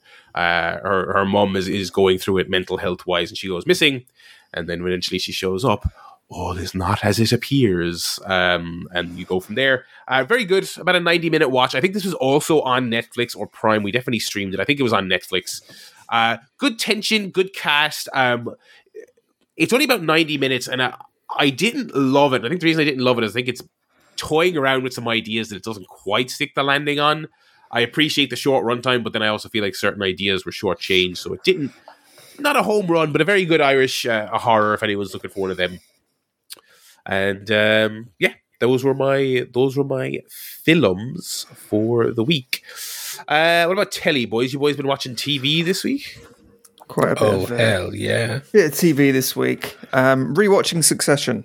Basically, that's why I haven't seen any Okay. movies because um, we've just been rewatching the last two seasons of Succession, uh, which is fantastic. Um, hadn't rewatched season three since it went out, um, so was, I was very much looking forward to that because it's a it's a blockbuster season. They they top themselves every year. Every every year it comes back, it gets more kind of bombastic and, and crazy and, and sweary and lewd and just mental. Um, so season three, I forgot how kind of depressing it is, particularly for for Kendall. Um, he uh, really goes through the grind. It starts off really kind of fun, and he's a bit of a joke, and he's kind of um, you know wants his Twitter account to be like totally dope and all this kind of stuff. And then by the end of the season, it's just a real kind of journey for him. He's stripped to the bone. Um, so I, um, yeah, got one more one more episode to go this evening, of course, and then the fourth and final series it starts tonight on HBO. So we'll be watching that in the morning. Um, Can't wait. Cannot, cannot wait. You're you're on. You finished season three now, Paul. You're up to date. Yeah, of course. You're, you're Yeah, up to yeah. Good, good, good. Yeah. The reviews, the shows of are great. The reviews have been really good. Kind of universal praise for the first uh, first few episodes. So, come on, let's go, baby! Can't wait. Let's do it. Can't wait. I did actually say while we were rewatching it, better than Shakespeare. Um, I- because, and I tell you why. Because it's funny. You know, Shakespeare sort of comedy is like a bloke with his ass out and horns on running across the stage. I mean, that is quite funny. A bloke with his ass out, but you know what I mean. But it's, it's this is funnier. This is like proper comedy, Yeah, yeah. but with the intrigue and the character and the oh, it's great. It's the best. It's it's the best. It's fantastic. Uh, and also watching a returning show finally is back, um, kind of post pandemic. Uh, race race around the world uh, on BBC, which is a show where couples have to not literally race around the world, but they they go from kind of one destination to another. So in this series, they are traveling across the whole of Canada, and they have to travel to certain checkpoints. Uh, but the rub is they can't use planes. They can only use uh, buses, boats, trains, bikes, their feet, whatever and they get given a certain budget to do it. So that is always a fun time. So we're very glad that is back as well. So uh, race around the world, fun, fun reality show. Very nice. And uh, yeah, it's been the old TV. Oh, and the Mandalorian as well. I take it. How is that? How is You've watched that? that. You've watched that. Paul? Yeah, yeah. I watched that. It was alright. I think this this week's one was alright. It's a short one, little half hour. Did you Episode. did you watch the previous week's one? I did. See, I did see the the uh, yeah the previous one, which I think, as you mentioned, was a bit of a diversion. It was kind of a Last of Us style. Yeah, Nothing to I do with the liked main characters. Um, Well, I, I think it will have something to do with the main characters, maybe more than we realize right now. Well, maybe, but uh, it, it was okay. But I felt it it was a bit too long. I mean, it was it was quite a long episode for Yeah, it was fifty five. for one that focused on not the main characters when they usually they don't get as long. If you see what I mean. Um, Yeah. So going quite in depth on on characters we're not really familiar with, but it was it was fine. getting to see a lot of the older the, the city planet. Um, Course, course, Cor- Cor- Cor- Coruscant. Coruscant, yeah, Coruscant. Coruscant. Coruscant. Coruscant. I thought this week's one was was uh, was okay. Uh, if if the story was a little uh, low effort, Mm. you know what I mean? Like in terms of there being story of the weeks, uh, a, a dragon thing just flies out of nowhere, steals steals a child. They have to get it back, and we're wrapped up in twenty five minutes. I was like, oh, there's, not, there's not a lot happening they, here. they blew all the budget on the dragon. I was like, it, it was a it was a filler episode. Every yeah, definition. Now there was some some little stuff with uh, with Grogu, some little uh, character development there, which was which was nice. Mm. But I mean, it was it was good in that it was so short. It felt like it was over and done in fifteen minutes. Um, but I thought the longer episode the previous week, I got more out of that than I did out of this one, even though there was more yeah, Mandalorian in it. yeah, definitely. I was hoping they'd give him a little helmet, little little No. Grogu ha- Mandalorian. we'll get that. I'm sure we'll get that by the end of the season. We'll get his own Yeah. little uh, helmet. Well, but then the whole Mandalorian thing is that they never take it off. You can't hide that little, I know the little face, though, can mm, you? That's the whole I thing. know. I know. So think of all the merch they could sell with him with the mask on. You know, It would have to be one with his little face peeping out somehow. I want to see like a gritty spin-off set in the future where it's a Old grown up, Grogu. yeah, an older Grogu with the mask Gro- on. Like, grown goo. but you know he's like tall. He's not like a little Yoda. He's a bit taller than that. He's just a man with It's just Yoda. yeah, it's just like a human-sized uh, Grogu with the Mandalorian helmet on. How would you tell that he's uh, Grogu then? Uh, he's green, and he eats frogs. Uh, but you don't see his skin. You don't see the Mandalorian skin. Uh, ears are poking out the top, as you said. There you go. yeah, okay. it's gonna be very hard to get him a, a properly fitting outfit, so he'll he'll have little bits sticking out. Also, his ears are going to have to come out. Yeah, that's the thing Joe said. Yeah, had little slits for his ears to peek out. Yeah, poking out the top. Yeah, and also he goes, "Hmm, Grogu, hmm, Well, we don't know. We don't know that he'll have the same voice as uh, Master. the way the way this is." That sound that, that was a little Kermity towards the end. Thing. Oh yeah, frog. Ah, yeah, space frog. Uh, excuse me, Mando. Uh, it's just, I, I, I think we really have to be, get going now, and I think another little side quest is going to start if we don't get back to the ship. Yeah. In his little his little egg carrier, which we saw saw some backstory of as well, which is nice. Oh, they didn't give backstory on that. Oh, well, I'll watch it. I'll watch it. Um, no, not really. But there was there was a flashback in which he was in the little egg. So that was The guy who lost his arm in A New Hope sold it to Mando. jeez, Doctor Ezebel. I don't like your egg either. I don't like you carrying around that baby with your bare hands either. Um, I've been watching a bit of Taskmaster. Go Oh, yeah. back onto that. Ah, what an easy show to just breeze through. Stick one on on all four of an evening. yeah. Uh, watch season five, eight episodes. It's the first of the longer ones. I think they do like ten episodes a season now, where in the early ones was like five. But uh, yeah, good little cast. You had uh, Bob Mortimer on there, right. Aisling Bea from our own little island over here, uh, and you had uh, the the you know the good and, and nice in that. But my God, I don't think I've ever seen a comedian try so hard to be funny as, as Nish Kumar. Ugh. Um, he's he's good, but like my god, he's he's constantly over the top and just ah, so much energy to be funny. Yeah. Um, but it was a good little season. Uh, like I say, Taskmaster I find very very easy to watch. So I'll start the. I think there was a before season six. There's like a um little two episode champion of champions thing they did for the first five seasons. So I'll give that a watch first. I think that's on YouTube. But uh, yeah, God, Taskmaster's great. I love it. Um, I wish that I could be on it and do little tasks sometimes. I would love to see that. I I'm would not, absolutely. I'm not a to see celebrity, unfortunately. But No. if, they, if they did ask me, I'd do it. Um, uh, watched the new South Park as well. It was okay. that. What was about Um, this week? Uh, it was about you know working from home and that Oh, and and taking mental health days off work, and okay. You know the, the people don't want to work anymore. You know. Oh, yeah. yeah. No one wants to work anymore. That's the thing. Yeah. I mean, Yeah, it it nobody, was- it was- nobody wants to go to work at their uh, taking acid and yelling at animators job. Do you know what I mean? That's real graft. it was okay. It was okay. um, and then the last thing that I'm watching is I watched a little bit more of Poker Face, the uh, Peacock. Um, Oh, Rian, Rian Johnson, Johnson thing, produced uh, Natasha Lyonne, uh, Columbo style mystery show. Um, uh, I've watched I watched a few more episodes of it, and I mean, let me tell you, John Wick was a breezy three hours. Every episode of this show is one hour, feels like thirty minutes Wow. absolutely flies by. It's it's great. So every episode, it's like every little structure is is that it'll open with like a fifteen minute short almost, giving you the the situation. And Natasha Lyonne won't be in the first fifteen minutes at all. You're just introduced to the new characters in the new place. They set up the little backstory, what what happens, what goes down. There's a little murder or whatever, and then she rolls into town, meets all the characters, and then the last fifteen minutes is her kind of figuring it out and catching the Betty and uh, the real um, bottleneck episodes, like the the last two episodes I watched, were all just within this one little.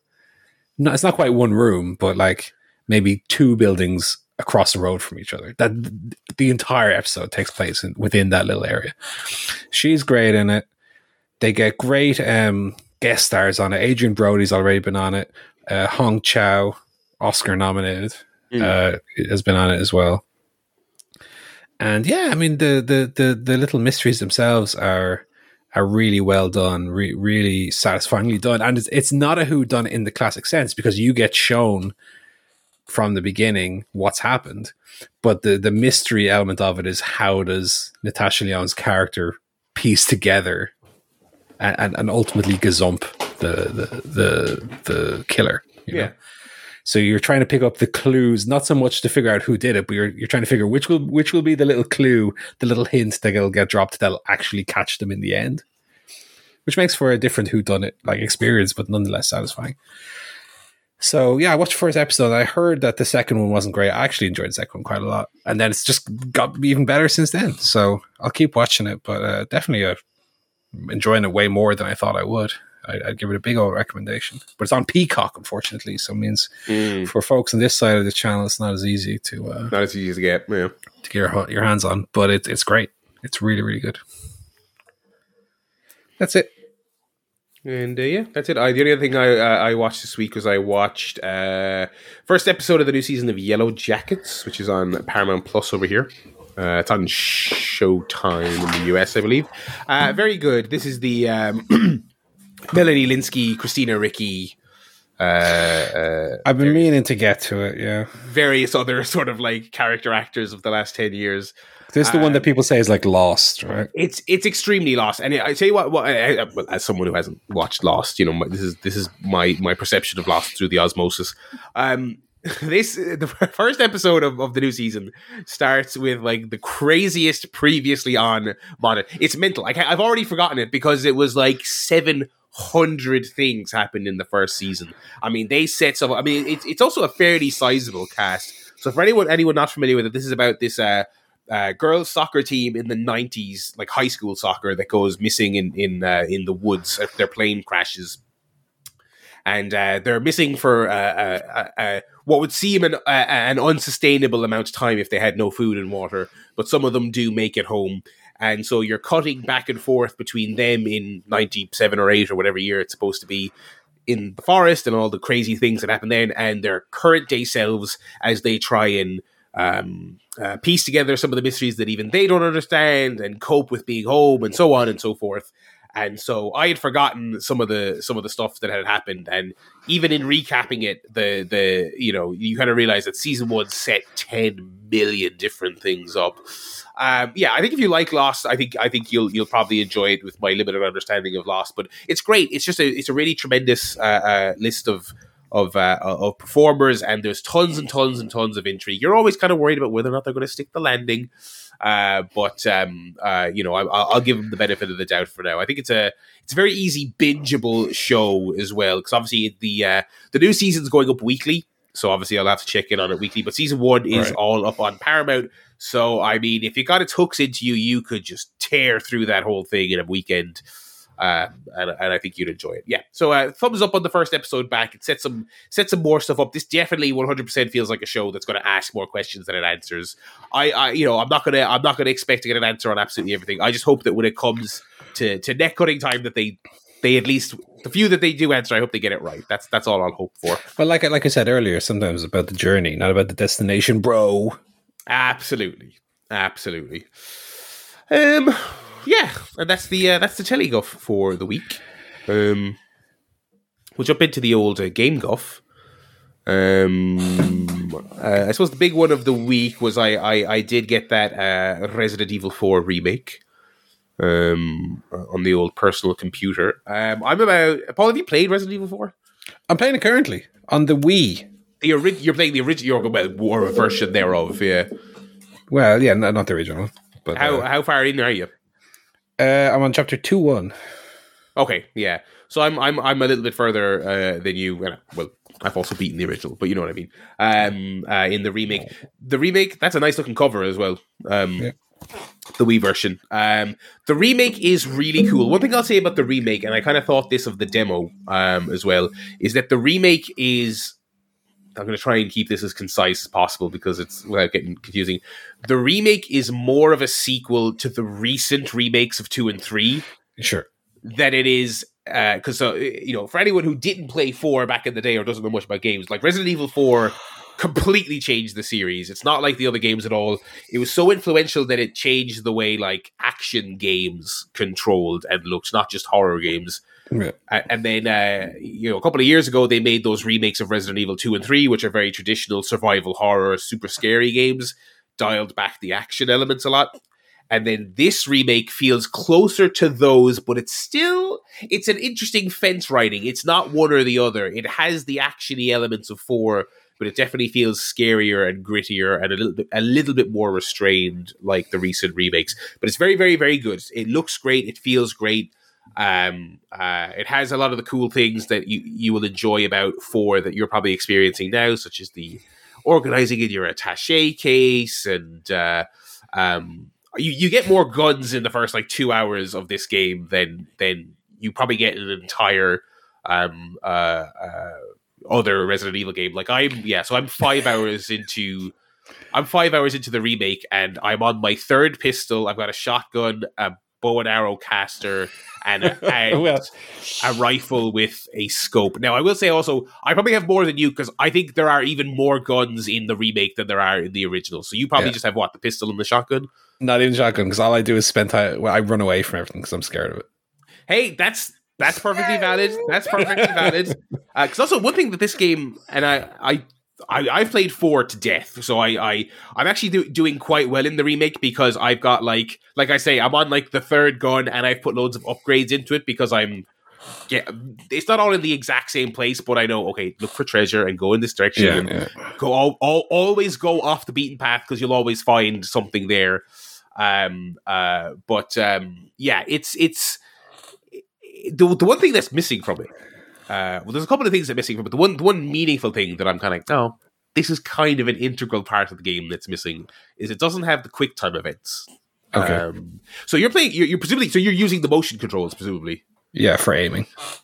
okay so but the, uh, are they also waggle. Yeah. is there waggle when it's a okay that was again this was a year before the first god of war so this is when quicktime events were very new and very novel and obviously we're like all sick of them now obviously Yeah. but and you i'll give you a, a, a warning for the rest of the game those fucking things will come out of nowhere. You'll be watching a cutscene and they'll throw one at you, and you're going to see Leon die 17 different ways because you weren't ready for it at all. Yeah. Uh, that's not, and and it, that's like a legendary part of that game because there was also in the original game there was 10 million death animations because he's getting decapitated and thrown out of windows and covered in acid and all this other stuff. Um, none of that stuff is in is in four. It's a more traditional third person shooter where you're walking around and uh, there's no there's no uh, you're, you're walking along and suddenly an Indiana Jones style boulder chases you down a hall. There's none of that. I've had two boulders already. You've had two Yeah. boulders already, and I I got to sequences where the bad guys basically just trigger a bomb and it blocks your way. Like, that that's supposed to be a big rock chasing me down this cliff path. Um, so yeah, look, it's it's it's it's hedged a little bit between new and old in a way that I do think is interesting. Um, like I said, even though it's closer to, it's a more scary, a little bit more restrained. Like I say, I still have more guns than you typically have in a Resident Evil game. I have a lot of guns. I have a lot of explosives. I've shot more ammo in this game than I think I did the entire Resident Evil 2 remake. Do you know what I mean? It's Right. it's still that. It's still that. But it's uh yeah, I'm I'm thoroughly enjoying it. I'm thoroughly enjoying it. Do you have a a, a follow up on the original game from last week, or are you, have you No? I mean all all I've said is you know my, my feeling was because I'd never played the original version and how iconic and influential it is. I felt like a little bit of a uh, ob- obligation, Yeah. you know, to, to go back and try it. I did try it on the PS4 first. Yeah. I found it impossible to control the Really? camera and the aiming. Yeah, it was like trying to play Goldeneye again. Um, I actually haven't played any of the modern versions. Ha- what what can you remember offhand what the controls were? Um. Well, the the, the it doesn't have free moving camera. It, it's like Mario sixty four camera where it turns ninety degrees, Oh yes, yeah, yeah. Okay, yeah. and then the aiming, it doesn't. It doesn't. Again, you don't have a reticle that you you move on the screen. You move Leon's arm basically. Julia's So- arms, yeah. Okay. and it's it very hard to be precise with. Whereas with the Wii, you just point at the screen and click, click, click. Oh, okay. And Interesting. Okay. So it has point shooting, which which is, is much easier. Um, and it has the the camera on the on the Wii version is is is like Ocarina of Time camera, where it's always behind you. So Yeah. when you turn the camera moves, so so the camera issue and the the shooting issue were both basically fixed for me playing this version. So luckily, I had a version of it lying around that I could play. Yeah. That's Um, interesting, yeah, because it's it's it's funny. I mean, this is how fast fucking games move. Is that at the time that control scheme and that over the shoulder camera that was to use the most obvious cliche, game changing, and Yeah. every fucking game had to have that control. And I actually a couple of weeks ago I booted up the PS2 version on the Steam Deck. And I could not remember how the fucking controls worked. And it's like R1 to aim and like square is to shoot or something like that. And I was like, what? What is this? And I was like, how the fuck do I reload? It was it was like a it was like a foreign language to me. And then it probably goes without saying the remake it has the same control scheme as as the recent the recent ones, which is L two R two normal. It has normal controls. Is the easiest way to sum it up. It has regular controls. You know. So the way I'm playing it is is basically just get to the next checkpoint alive. Yeah. Because I feel like it's a game that'll benefit from playing more than once. Once a little bit more conservative, where you don't know what everything is, Yeah. and you're just trying to make it through. And then second playthrough, when you're a little bit more familiar with where things are going to jump out and kill you, you do a little bit more exploring and, and kind of play it that way differently. But like every time I went exploring, I get killed. So I said, right, let me just if if I have ten enemies, because it just seems enemies just keep spawning and coming at you. There's no way to like clear out a map. Uh, so I just kind of eventually just run run away. Has has been my um, strategy. But yeah, I got to the bit where you uh, you fight the big, uh, re- quite a fun boss battle against the, a, a big old fish Yes. in a lake. I actually just finished that myself as well. So yeah. Yeah. Um, I think the pay, the pace. I mean, it's we. It was said with, with two and three as well. They're extremely loyal, but they do they change stuff in them. So I'm I'm like Sure. five hours in, but I'm in like the same spot as you, basically. Yeah, yeah, yeah. Um, uh, yeah. Uh, uh, it, it's funny. Running away is definitely a good thing to do because it's kind of like, um, there are, and I'd forgotten this, and I died a couple of times this week in in the new one in sequences where I was like. "Uh, Am I fucking mental, or are they just constantly new ones are constantly coming? It's like, oh well, yes, Yeah. they are. You're supposed to just go and get the thing and run. Whereas, like in in in the classic games, and again, this is why four was such a change. It's like there was a limited amount of zombies. They didn't spawn infinitely, but the point was you couldn't fight them all because you didn't have the ammo. Do you know what I mean? yeah, yeah. Um, but anyway, yeah, that's. I'll be interested to hear how you how you get on. You're, you're not you're not a Resident Evil person at all, really. Um, It's the, it's the first one I've ever played. yeah, well, you're starting with the best one, I suppose. Yeah. Uh, Yeah. If you if you enjoy this, I, I'd be interested to see you play the two remake because that's like one of the best remakes ever of one of the best games of all time. I'm actually I I've sidelined it now because I I'm playing the four, but I got I got the two remake in the Steam sale, and I've already beaten it on the PS4, but I I, I fired it back up on the Steam Deck, and I'm like, this is this is great. I mean, this that that is a phenomenal game. I mean, it, it really is. I'll, I'll, be interested to see what you make of the series. Uh, four is also longer than you might expect. Um, uh, yeah, it's about fifteen hours, I believe. Yeah, there's a there's a decent amount of stuff to do, and and and it's tough. Some of it is tough as well. But anyway, um, yeah, that's uh, so RE4 remake. Uh, thoroughly enjoying that. Uh, a game uh, 20 years old a few weeks ago that I have never played that I fired up for the first time this week, again on the Steam Deck. Little game called WarioWare Inc. Uh, uh, for the old Game Boy Advance. Yeah, the Mega micro, micro games. games. Yeah. Um, I they brought, it. they brought out two of those in 2003, one on Game Boy Advance and one on GameCube. Mega Party Games was the GameCube one. I have that over there, over here. Yeah, I'm gonna, I'm gonna, I think I'm gonna work my way through the, the, the series. I have them, I have them all loaded up. They're fun. They're really. They fun. are, they are really fun. I mean, like, so the the the insane pace and the quality of the mini games is really, really cool and super addictive. And I'm glad, I'm very glad to know that they've made like ten extra games in that franchise. Like, it's it's been consistently churned out over the last couple of years. Yeah.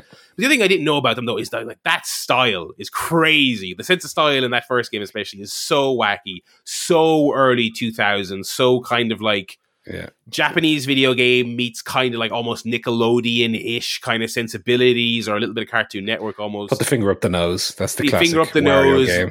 Like it's just very. The only thing I was disappointed in, so I I I got through like a, a run of all the the, the main game, for lack of a better time. You you unlock a bunch of extra stuff, and obviously you can go yeah. back and play remixes. I was very disappointed that like the final boss of, of Wario's level is not like you don't fight Mario. I was very disappointed that. um, sure. But very fun, very very fun. Um, uh, war, the, the original yeah, the, Wario. The GameCube one is a tremendous multiplayer game as well, as you can imagine. I'll have to the, pester Brona to play that with me. The chaos of of four players all getting little micro games thrown at them sometimes all at once.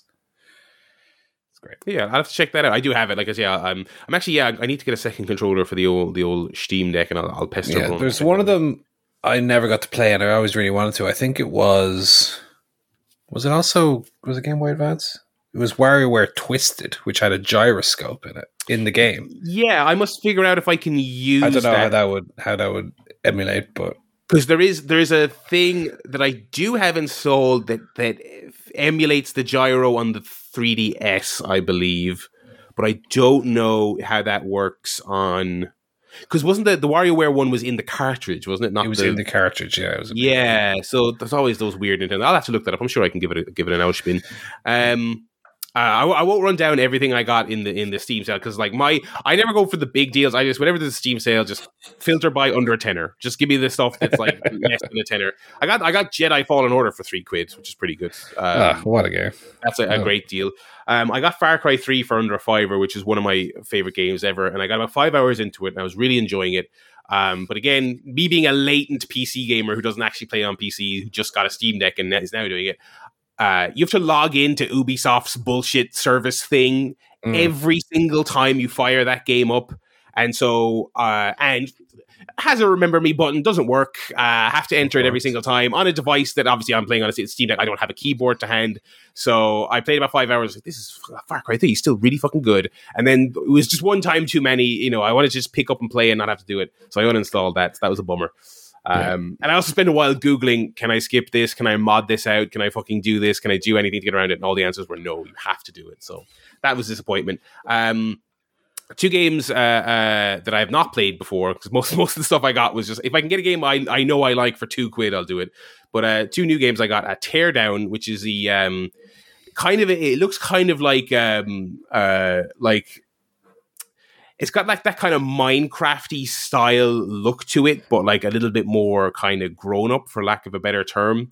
Uh-huh. Uh, it's basically a um, uh, you play a, a, basically a thief, I suppose, uh, in this kind of Minecraft stylized world. And the gimmick of the game is that it has it has 100% destructible environments right so you're not you're not cat burgling you're kind of like you're bringing like a sledgehammer and knocking down walls to steal uh, equipment and things like that uh, mm. So I got that, and what I didn't realize about it was that it's extremely open ended. So it's not just smash and grab. It's kind of like, how do I get over this wall? Okay, your tools aren't strong enough to break it. So what I did was I knocked a nearby tree over and climbed the tree and got over the wall. And then once once you're in the facility, there's cars and you can drive every vehicle on the map. So I literally just rammed a car through the gate to leave and things like that. And uh, there's there was a mission where I had to um, dispose of a safe in a nearby body of water, and so what I did, and, I, am sure if I was go, to go on YouTube, there's people doing this six different ways. But uh, the safe was on the second floor. I backed a truck through the ground floor of a house and then broke the floor slash ceiling away from the second floor. Safe falls into the bed of the truck and then I drove the truck into the marina and I was like and it was like yeah you did your mission. So I was like it's it's that it's it's I, the, the gimmick is kind of break everything and look at these physics and oh my god. And then once you actually get in it's like oh super interesting open-ended le- level design uh, which I greatly appreciated. And the other bit, and the other new game I got was a extremely cute game that I think Paul you'll enjoy quite a lot. I got a game called Lil Gator Game, L I L Gator Game, and this is to put a simplistic label on it. This is kind of like Babies versus Zelda. Uh. It's got a very cutesy, cartoony, stylized art style where you play as a little gator with a bunch of other anthropomorphic animal friends, basically running around a forest. He's he's like a childlike character who wants to play fantasy explorer with his big sister and his friends. Mm. And it has a Breath of the Wild style stamina climbing meter. It has the um, uh, glider. It has the uh, skate down a hill on your shield. It has all those classic mechanics but it's designed in a very kid friendly way. So there's no real challenge. All the enemies are little like cardboard monsters he made that aren't. You're not actually fighting anything. You're just breaking them for the sake of of uh, something to do. Um, so it's it's accessible and kind of and it's definitely I think aimed at kids. It is very much a my first space, but it's actually like still fun and it's got a it's got that kind of a little bit almost banjo collectathon y aspect of it. Um, mm, well, uh, yeah, it's it's, it's uh, developed by Playtonic Games. Well, yeah, so that's that's the the that's the, the link, obviously. That's the link there. Um, very good. Like I said, I I booted it up on a recommendation from a friend, and I was like, this is very cute and it's very charming and I was messing around in the tutorial area, and I was kind of like, okay, I I'm enjoying this. But then you get to the next area, and it opens up a little bit more, and I'm like, okay, now I'm like actually exploring, and I'm I'm doing this. Very cool. I think I think you will enjoy it quite a lot. I'm only about an hour and a half in, but it's it's it's um very addictive, and like I said, just very very charming uh, in the presentation of it. Right. Yeah. Playtonic, for those who don't know, are the the rare guys. The, the, the former rare folks. Yeah, they're um, yeah. yeah good good Yooka-Laylee guys. Yooka-Laylee folks. Yeah, so those are my uh, those are my games uh, uh, this week. Uh, what about you? What other than other than Resident Evil on the Wii? What have you been? Uh, what have you been playing? And WWE Two K Twenty Three. Yeah. So did you um, have did you have a match or did you just do the tutorial? I just did the tutorial. Okay. Which which you end with a match. You Xavier okay. Woods against John Cena at WrestleMania. you beat John Cena. Hell yeah. Um. So no, I don't have much more to say about that just yet. I, I will over the week dip my toe a little bit more into. But I want that to be my my kind of side game. You know, that's that's not going to be my primary game. Right, of course, yeah. Um, similarly, I dipped my toe back into Gears of War Two, which I'm playing ages. Me and my friend oh, Sean yeah, co-op. Gears of War has only ever been a co-op game to me. And uh, yeah, so we're halfway through the second one. So we played a little bit more of that today. Played it for about an hour and a half, and that was great. Uh, Gears of War is fun, even if it's a little. It's not aged particularly well. No, uh, especially when it goes into a, a lovely 360p cutscene. Mm-hmm. Um, but it's fun. It's it's, it's a fun fun enough little game. I, am interested to see how that game series develops. The further into the future they get away from the nu metal, you know, origins of it. Um, but it's fun, you know. Uh, not much more to say about it. You you got a gun with a chainsaw on it. You fight a load of ugly enemies. Mm-hmm. Classic video games. Um, and apart from that, not much. I, I, talked about Metroid Fusion last week. I finished that. I'm still playing a few of the uh, Mario Bros. Three new levels, which are which are really fun. Um, I played a little bit of Golden Eye again today. I'm stuck in that fucking Aztec level. It's so hard. um, Jesus, because I beat the main game, and and you have the two bonus levels. That Aztec level, you start, and you're in a room, three enemies with AR 44 assault rifles. And if you can get out of that room with three quarters of your health, that's just the first le- room of the level. and all the enemies in the level have either those or Moonraker lasers.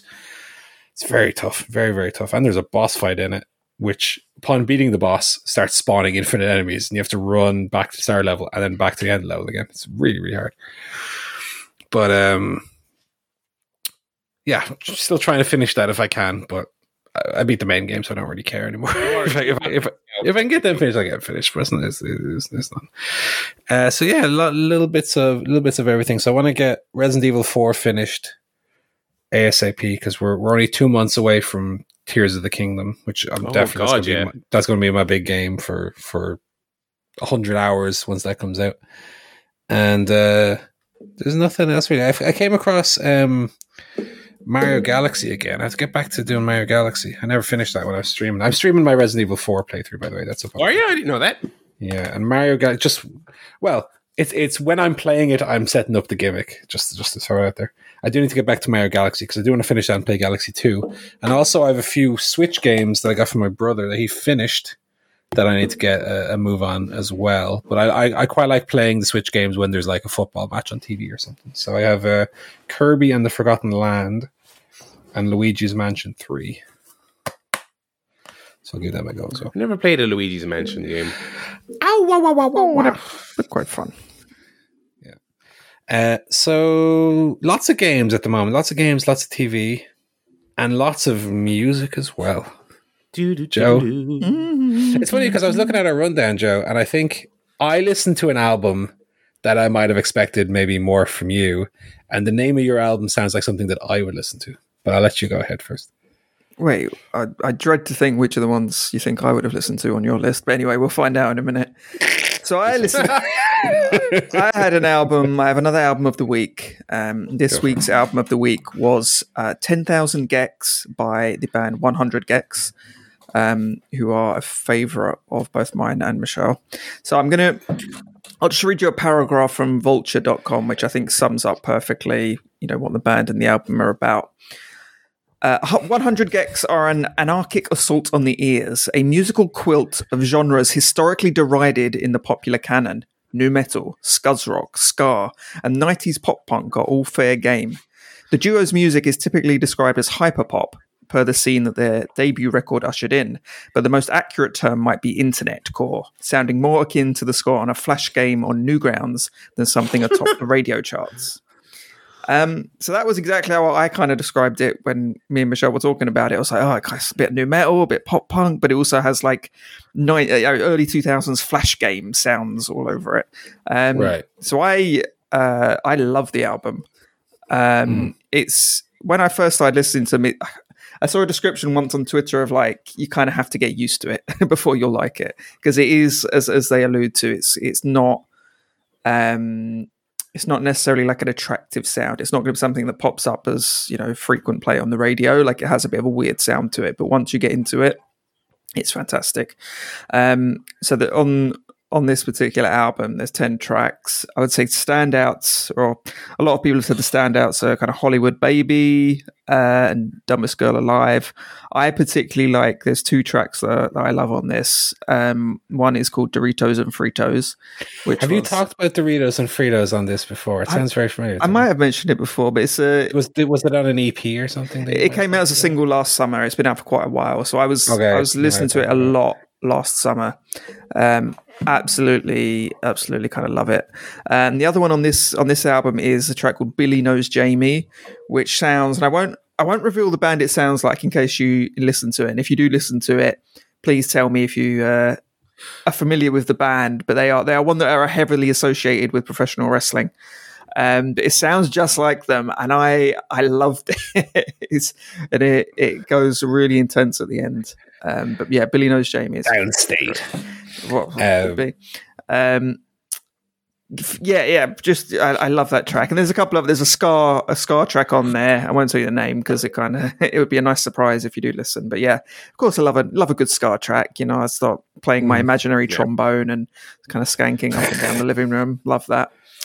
And um, yeah, overall, a uh, fantastic album. Definitely uh, my favorite one I've listened to so far, and my my album of the year so far. I, I, it was it was brilliant from start to finish for me. Hundred gecs. tremendous. Okay, I, I'll, I'll I'll listen to that for next week. Okay, Good. You should. I'll let you know my thoughts. Only twenty six minutes fifty three as well. Love it. Perfect. Perfect. Listen to it every day this week. Listen to it twice Yeah. um, in a row. Speaking of, I completed my two hour 45 listen through of U2's Oh. Songs of Surrender. God, I do surrender. I give up.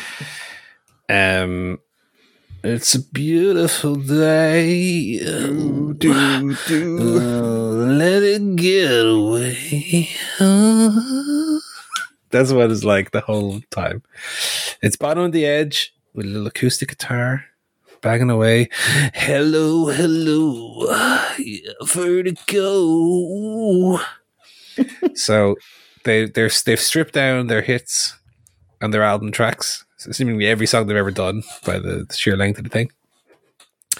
And uh, yeah, they've done it. They've done an acoustic stripped down um, quadruple LP album, 40, 40 tracks, which you can also get in a 16 track bundle if 40 is too many for you. Um, works sometimes. Some of the tracks are, are, are don't some of them don't translate well. You'd be surprised to hear stuff like Vertigo, which is a, a straightforward rock song, doesn't exactly work as a as a pared down acoustic ballad.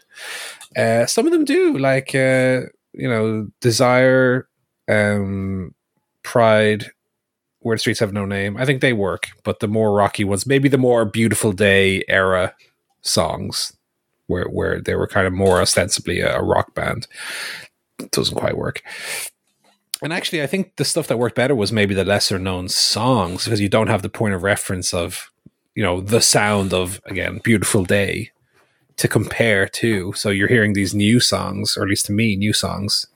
I think uh, especially in the last half of the uh, the the the the fourth album, which is the Bono one, I think is the strongest of the four. It's got a lot of good, like actually good acoustic stuff in there, but you know, most of it doesn't work. Most of it doesn't uh, justify the uh, the project.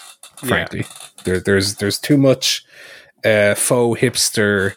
Oh my god, we're so deep with our acoustic guitar, man, and ooh, and Bono, ooh, baby. You know, it, it, it, frankly, a lot of it comes off as kind of wankery. No, you too? What?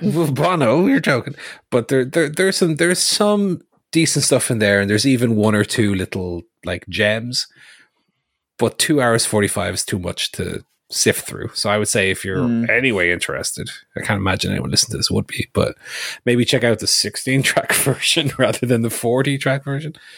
Uh, or if you're interested in just hearing one of the four, I would recommend the the Bono faced one because each each of the Mm. LPs has one of the band members. The Bono one, I think, is, is the strongest one, which weirdly is also doesn't have as many of the hits on it as as the other ones do. Uh, but if you want to listen to Beautiful Day, just listen to the version they brought out in 2001. That's the best one. Still, still works. You know. Yeah, yeah. it is not improved by removing the Edge's uh, melodic uh, guitar, electric guitar sound. Um, but that's not all, folks. I also listened to some Linkin Park, uh, a band that I was long embarrassed Hmm. to count myself as someone who, who actually enjoyed it. I would never admit it. No. I would never admit to liking Linkin Park. Certainly in my school, Linkin Park were a band that were it was not cool to like Linkin Park. And so, you know, for many years you're beholden to the schoolyard cool meter in terms of what you can listen to and what you can't. Obviously you reach it you reach an age eventually where Stop it caring. doesn't matter what you like. You can just like what you like, and that's it. So I've listened to the first two albums, the Linkin Park. I've never listened to their albums. I, I know the, I know the singles for the most part, but I've never listened to the albums. Um, uh, so I listened to Hybrid Theory and Meteora, which is a, a, a knee drop from the top rope to a standing opponent. Um, and I would say they're quite good. I mean, Hybrid Theory is almost quaint in how nu metally it sounds. It's almost indistinguishable at times from like a Disturbed album. It doesn't like they haven't quite morphed into what we know as that like Linkin Park rap metal remix sound Right. that Linkin Park are known for. It's it's a little bit more straightforward. Uh, there's some you know, some bangers on there. You have one step closer, and uh, you know, in the end, the, the stuff stuff that you would know and like. Um, but I think Meteora is the more consistent of the two albums. It's uh, it maybe doesn't have the heights, although Numb is Numb is really really good, but it doesn't have maybe the the heights of Hybrid Theory. But throughout, it's a little bit more consistently good uh, and a little bit more developed. Whereas Hybrid Theory is a little bit more raw, like I said, a little bit more generic. Uh, Meteora's sound a little bit more Linkin Park. I, I do like as well in in a so good it's bad way. I like their uh, their angsty uh, rap lyrics. I'm Yeah. so sad. I'm over here being mad. I'm gonna shout real loud. Just their their delivery is so earnest that I kind of enjoy it. Um, but yeah, I mean, so far so good. Um, no, just as I, I wouldn't be by any means a mad Linkin Park fan, but yeah, I, I like a few. I like a few of their their tracks. Um, so I'll give their next one a go, maybe over this week as well, which is uh, I forget the name of the album. It's the one with uh, what I've done on it, which is a banger. So I'm looking forward to that. Well, are you gonna are you gonna listen to to Collision Course? Uh, I don't know what Collision Course is. The Jay Z album.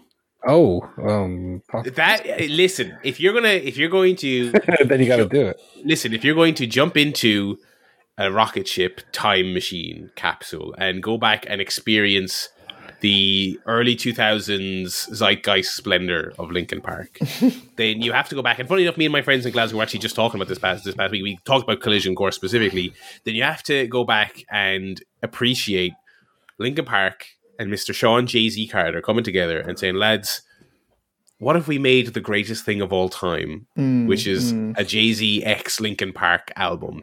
And and Al Chester was like, right, Jay, we uh, get out a notepad and just write some fresh songs. No, no, no, no. He says, hang on, we've between us, we've we've we've written a bunch of great songs. We're just going to remix them, pal. Okay, it's an it's an EP Collision Course apparently here. This is one of the most beloved uh, uh, pieces of pop culture. You know, from that era. Trust me, you'll.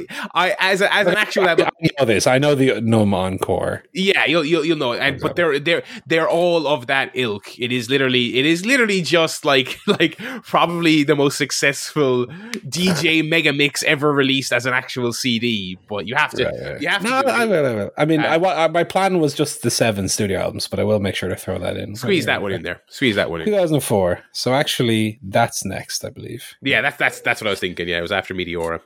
Um, Um, anyway, But yeah, I mean, very good in in it. Like I, I, I enjoy, I enjoy a bit of rap metal, a bit of nu metal. I mean, Sure. who doesn't? You know, Linkin, Linkin Park, Limp Bizkit, fucking love it, love all that, love all that objective shit. Um, uh, and then closing out with my new album of the week, Miley Cyrus, "Endless Summer Vacation." Um, you might have heard "Flowers," the lead single. I can buy myself Myself flowers. That's the She one. can buy herself flowers if she wants. Hemsworth, all right, you little prick. Yeah. yeah, yeah, yeah. Um, yeah, I mean, I, I, I thought it was very listenable, very, very uh, poppy. I was surprised to hear. I expected it to be more country inspired and more, you know, this new image she's kind of put out for herself as a gravelly voiced, um, blondie style rock chick. Yes. The album is very much not that. if anything, it's like a regression back to her pop roots. Um, there's elements on there. There's elements of country and elements of, of, of rock, but it's it's by no means the the overarching feel of the album. It's, it's a pop album through and through. Um, I don't think there's anything on it quite as strong as her better tracks. Your your uh, your wrecking balls and the like. There's nothing quite as as much an earworm as those. Mm. Um, and so the album kind of comes and goes, and it's, it's it's kind of more or less forgettable. But while you're listening to it, yeah, there's some good hooks on there. There's some Okay. good dance numbers on there. But I was really hoping for a a, a, kind of more of a, a new a new version of, of a Blondie or a you know Bonnie Tyler, so, you know, like a, a gravelly voiced rock heroine, which we haven't Right. Had in a long old time. And I thought, oh, like I, I like a lot of her um, live performances of the last few years. I know she's done like Heart of Glass and, and tracks that really suit her voice. And so I thought her album might be moving in that direction as well. But uh, but no, unfortunately, I guess that's not what brings in the dollar bills at the end of the day. So it's a little bit more straightforwardly pop, kind of blandish. It was, it was okay. It was okay. I mean, if you told me five years ago that I'd be listening to a Miley Cyrus album and liking any of it, I wouldn't have believed you. But there you go. It was fine. Alrighty. And uh, that is that's music off, and I think that's the the show for this week. Big show, big heavy show. Lots to chat about. Lots of news, lots of guffs, and uh, uh, that'll do it for this week. I want to thank you all very much for listening. We will be back next week with, I guess, a WrestleMania preview. I don't know. uh, Well, I'm gonna watch. I'm gonna watch WrestleMania. I looked at that card and I have like new interest whatsoever. I- Adrenaline in my soul. Cody Rhodes gonna win the belt. I was gonna say like I, I I could see myself like I was gonna say oh I'll watch Cody and Roman. It's like no I'll wake up Monday morning see the gif of Cody with the belt and go okay right okay so he won okay. I'm Um, gonna watch it. I'm gonna watch it. Well, I suppose like I, since it is still a two nighter, I suppose like uh, if I'm doing nothing else of the Saturday, I will you know take another look at it. But we'll we'll run down the card next week and we'll chat about it. I suppose. Barry, it's the showcase of the Immortals. Well, I've seen the Immortals. I've seen them now. I've, you know, been- Although they haven't, they haven't told me how stupendous this year's one's going to be. So I don't know. yeah. Well, well, maybe that that's just going to be wall to wall. I mean, that's the biggest failing of of Papa Paul is that he hasn't come up with a, a, a massively annoying buzzword. to- yeah, the most outrageous. Anyway, we'll talk about WrestleMania next week. Until then, everyone, thank you very much for listening. It's goodbye from me, Barry. It's goodbye from Joe. Goodbye. Goodbye from Paul. Goodbye.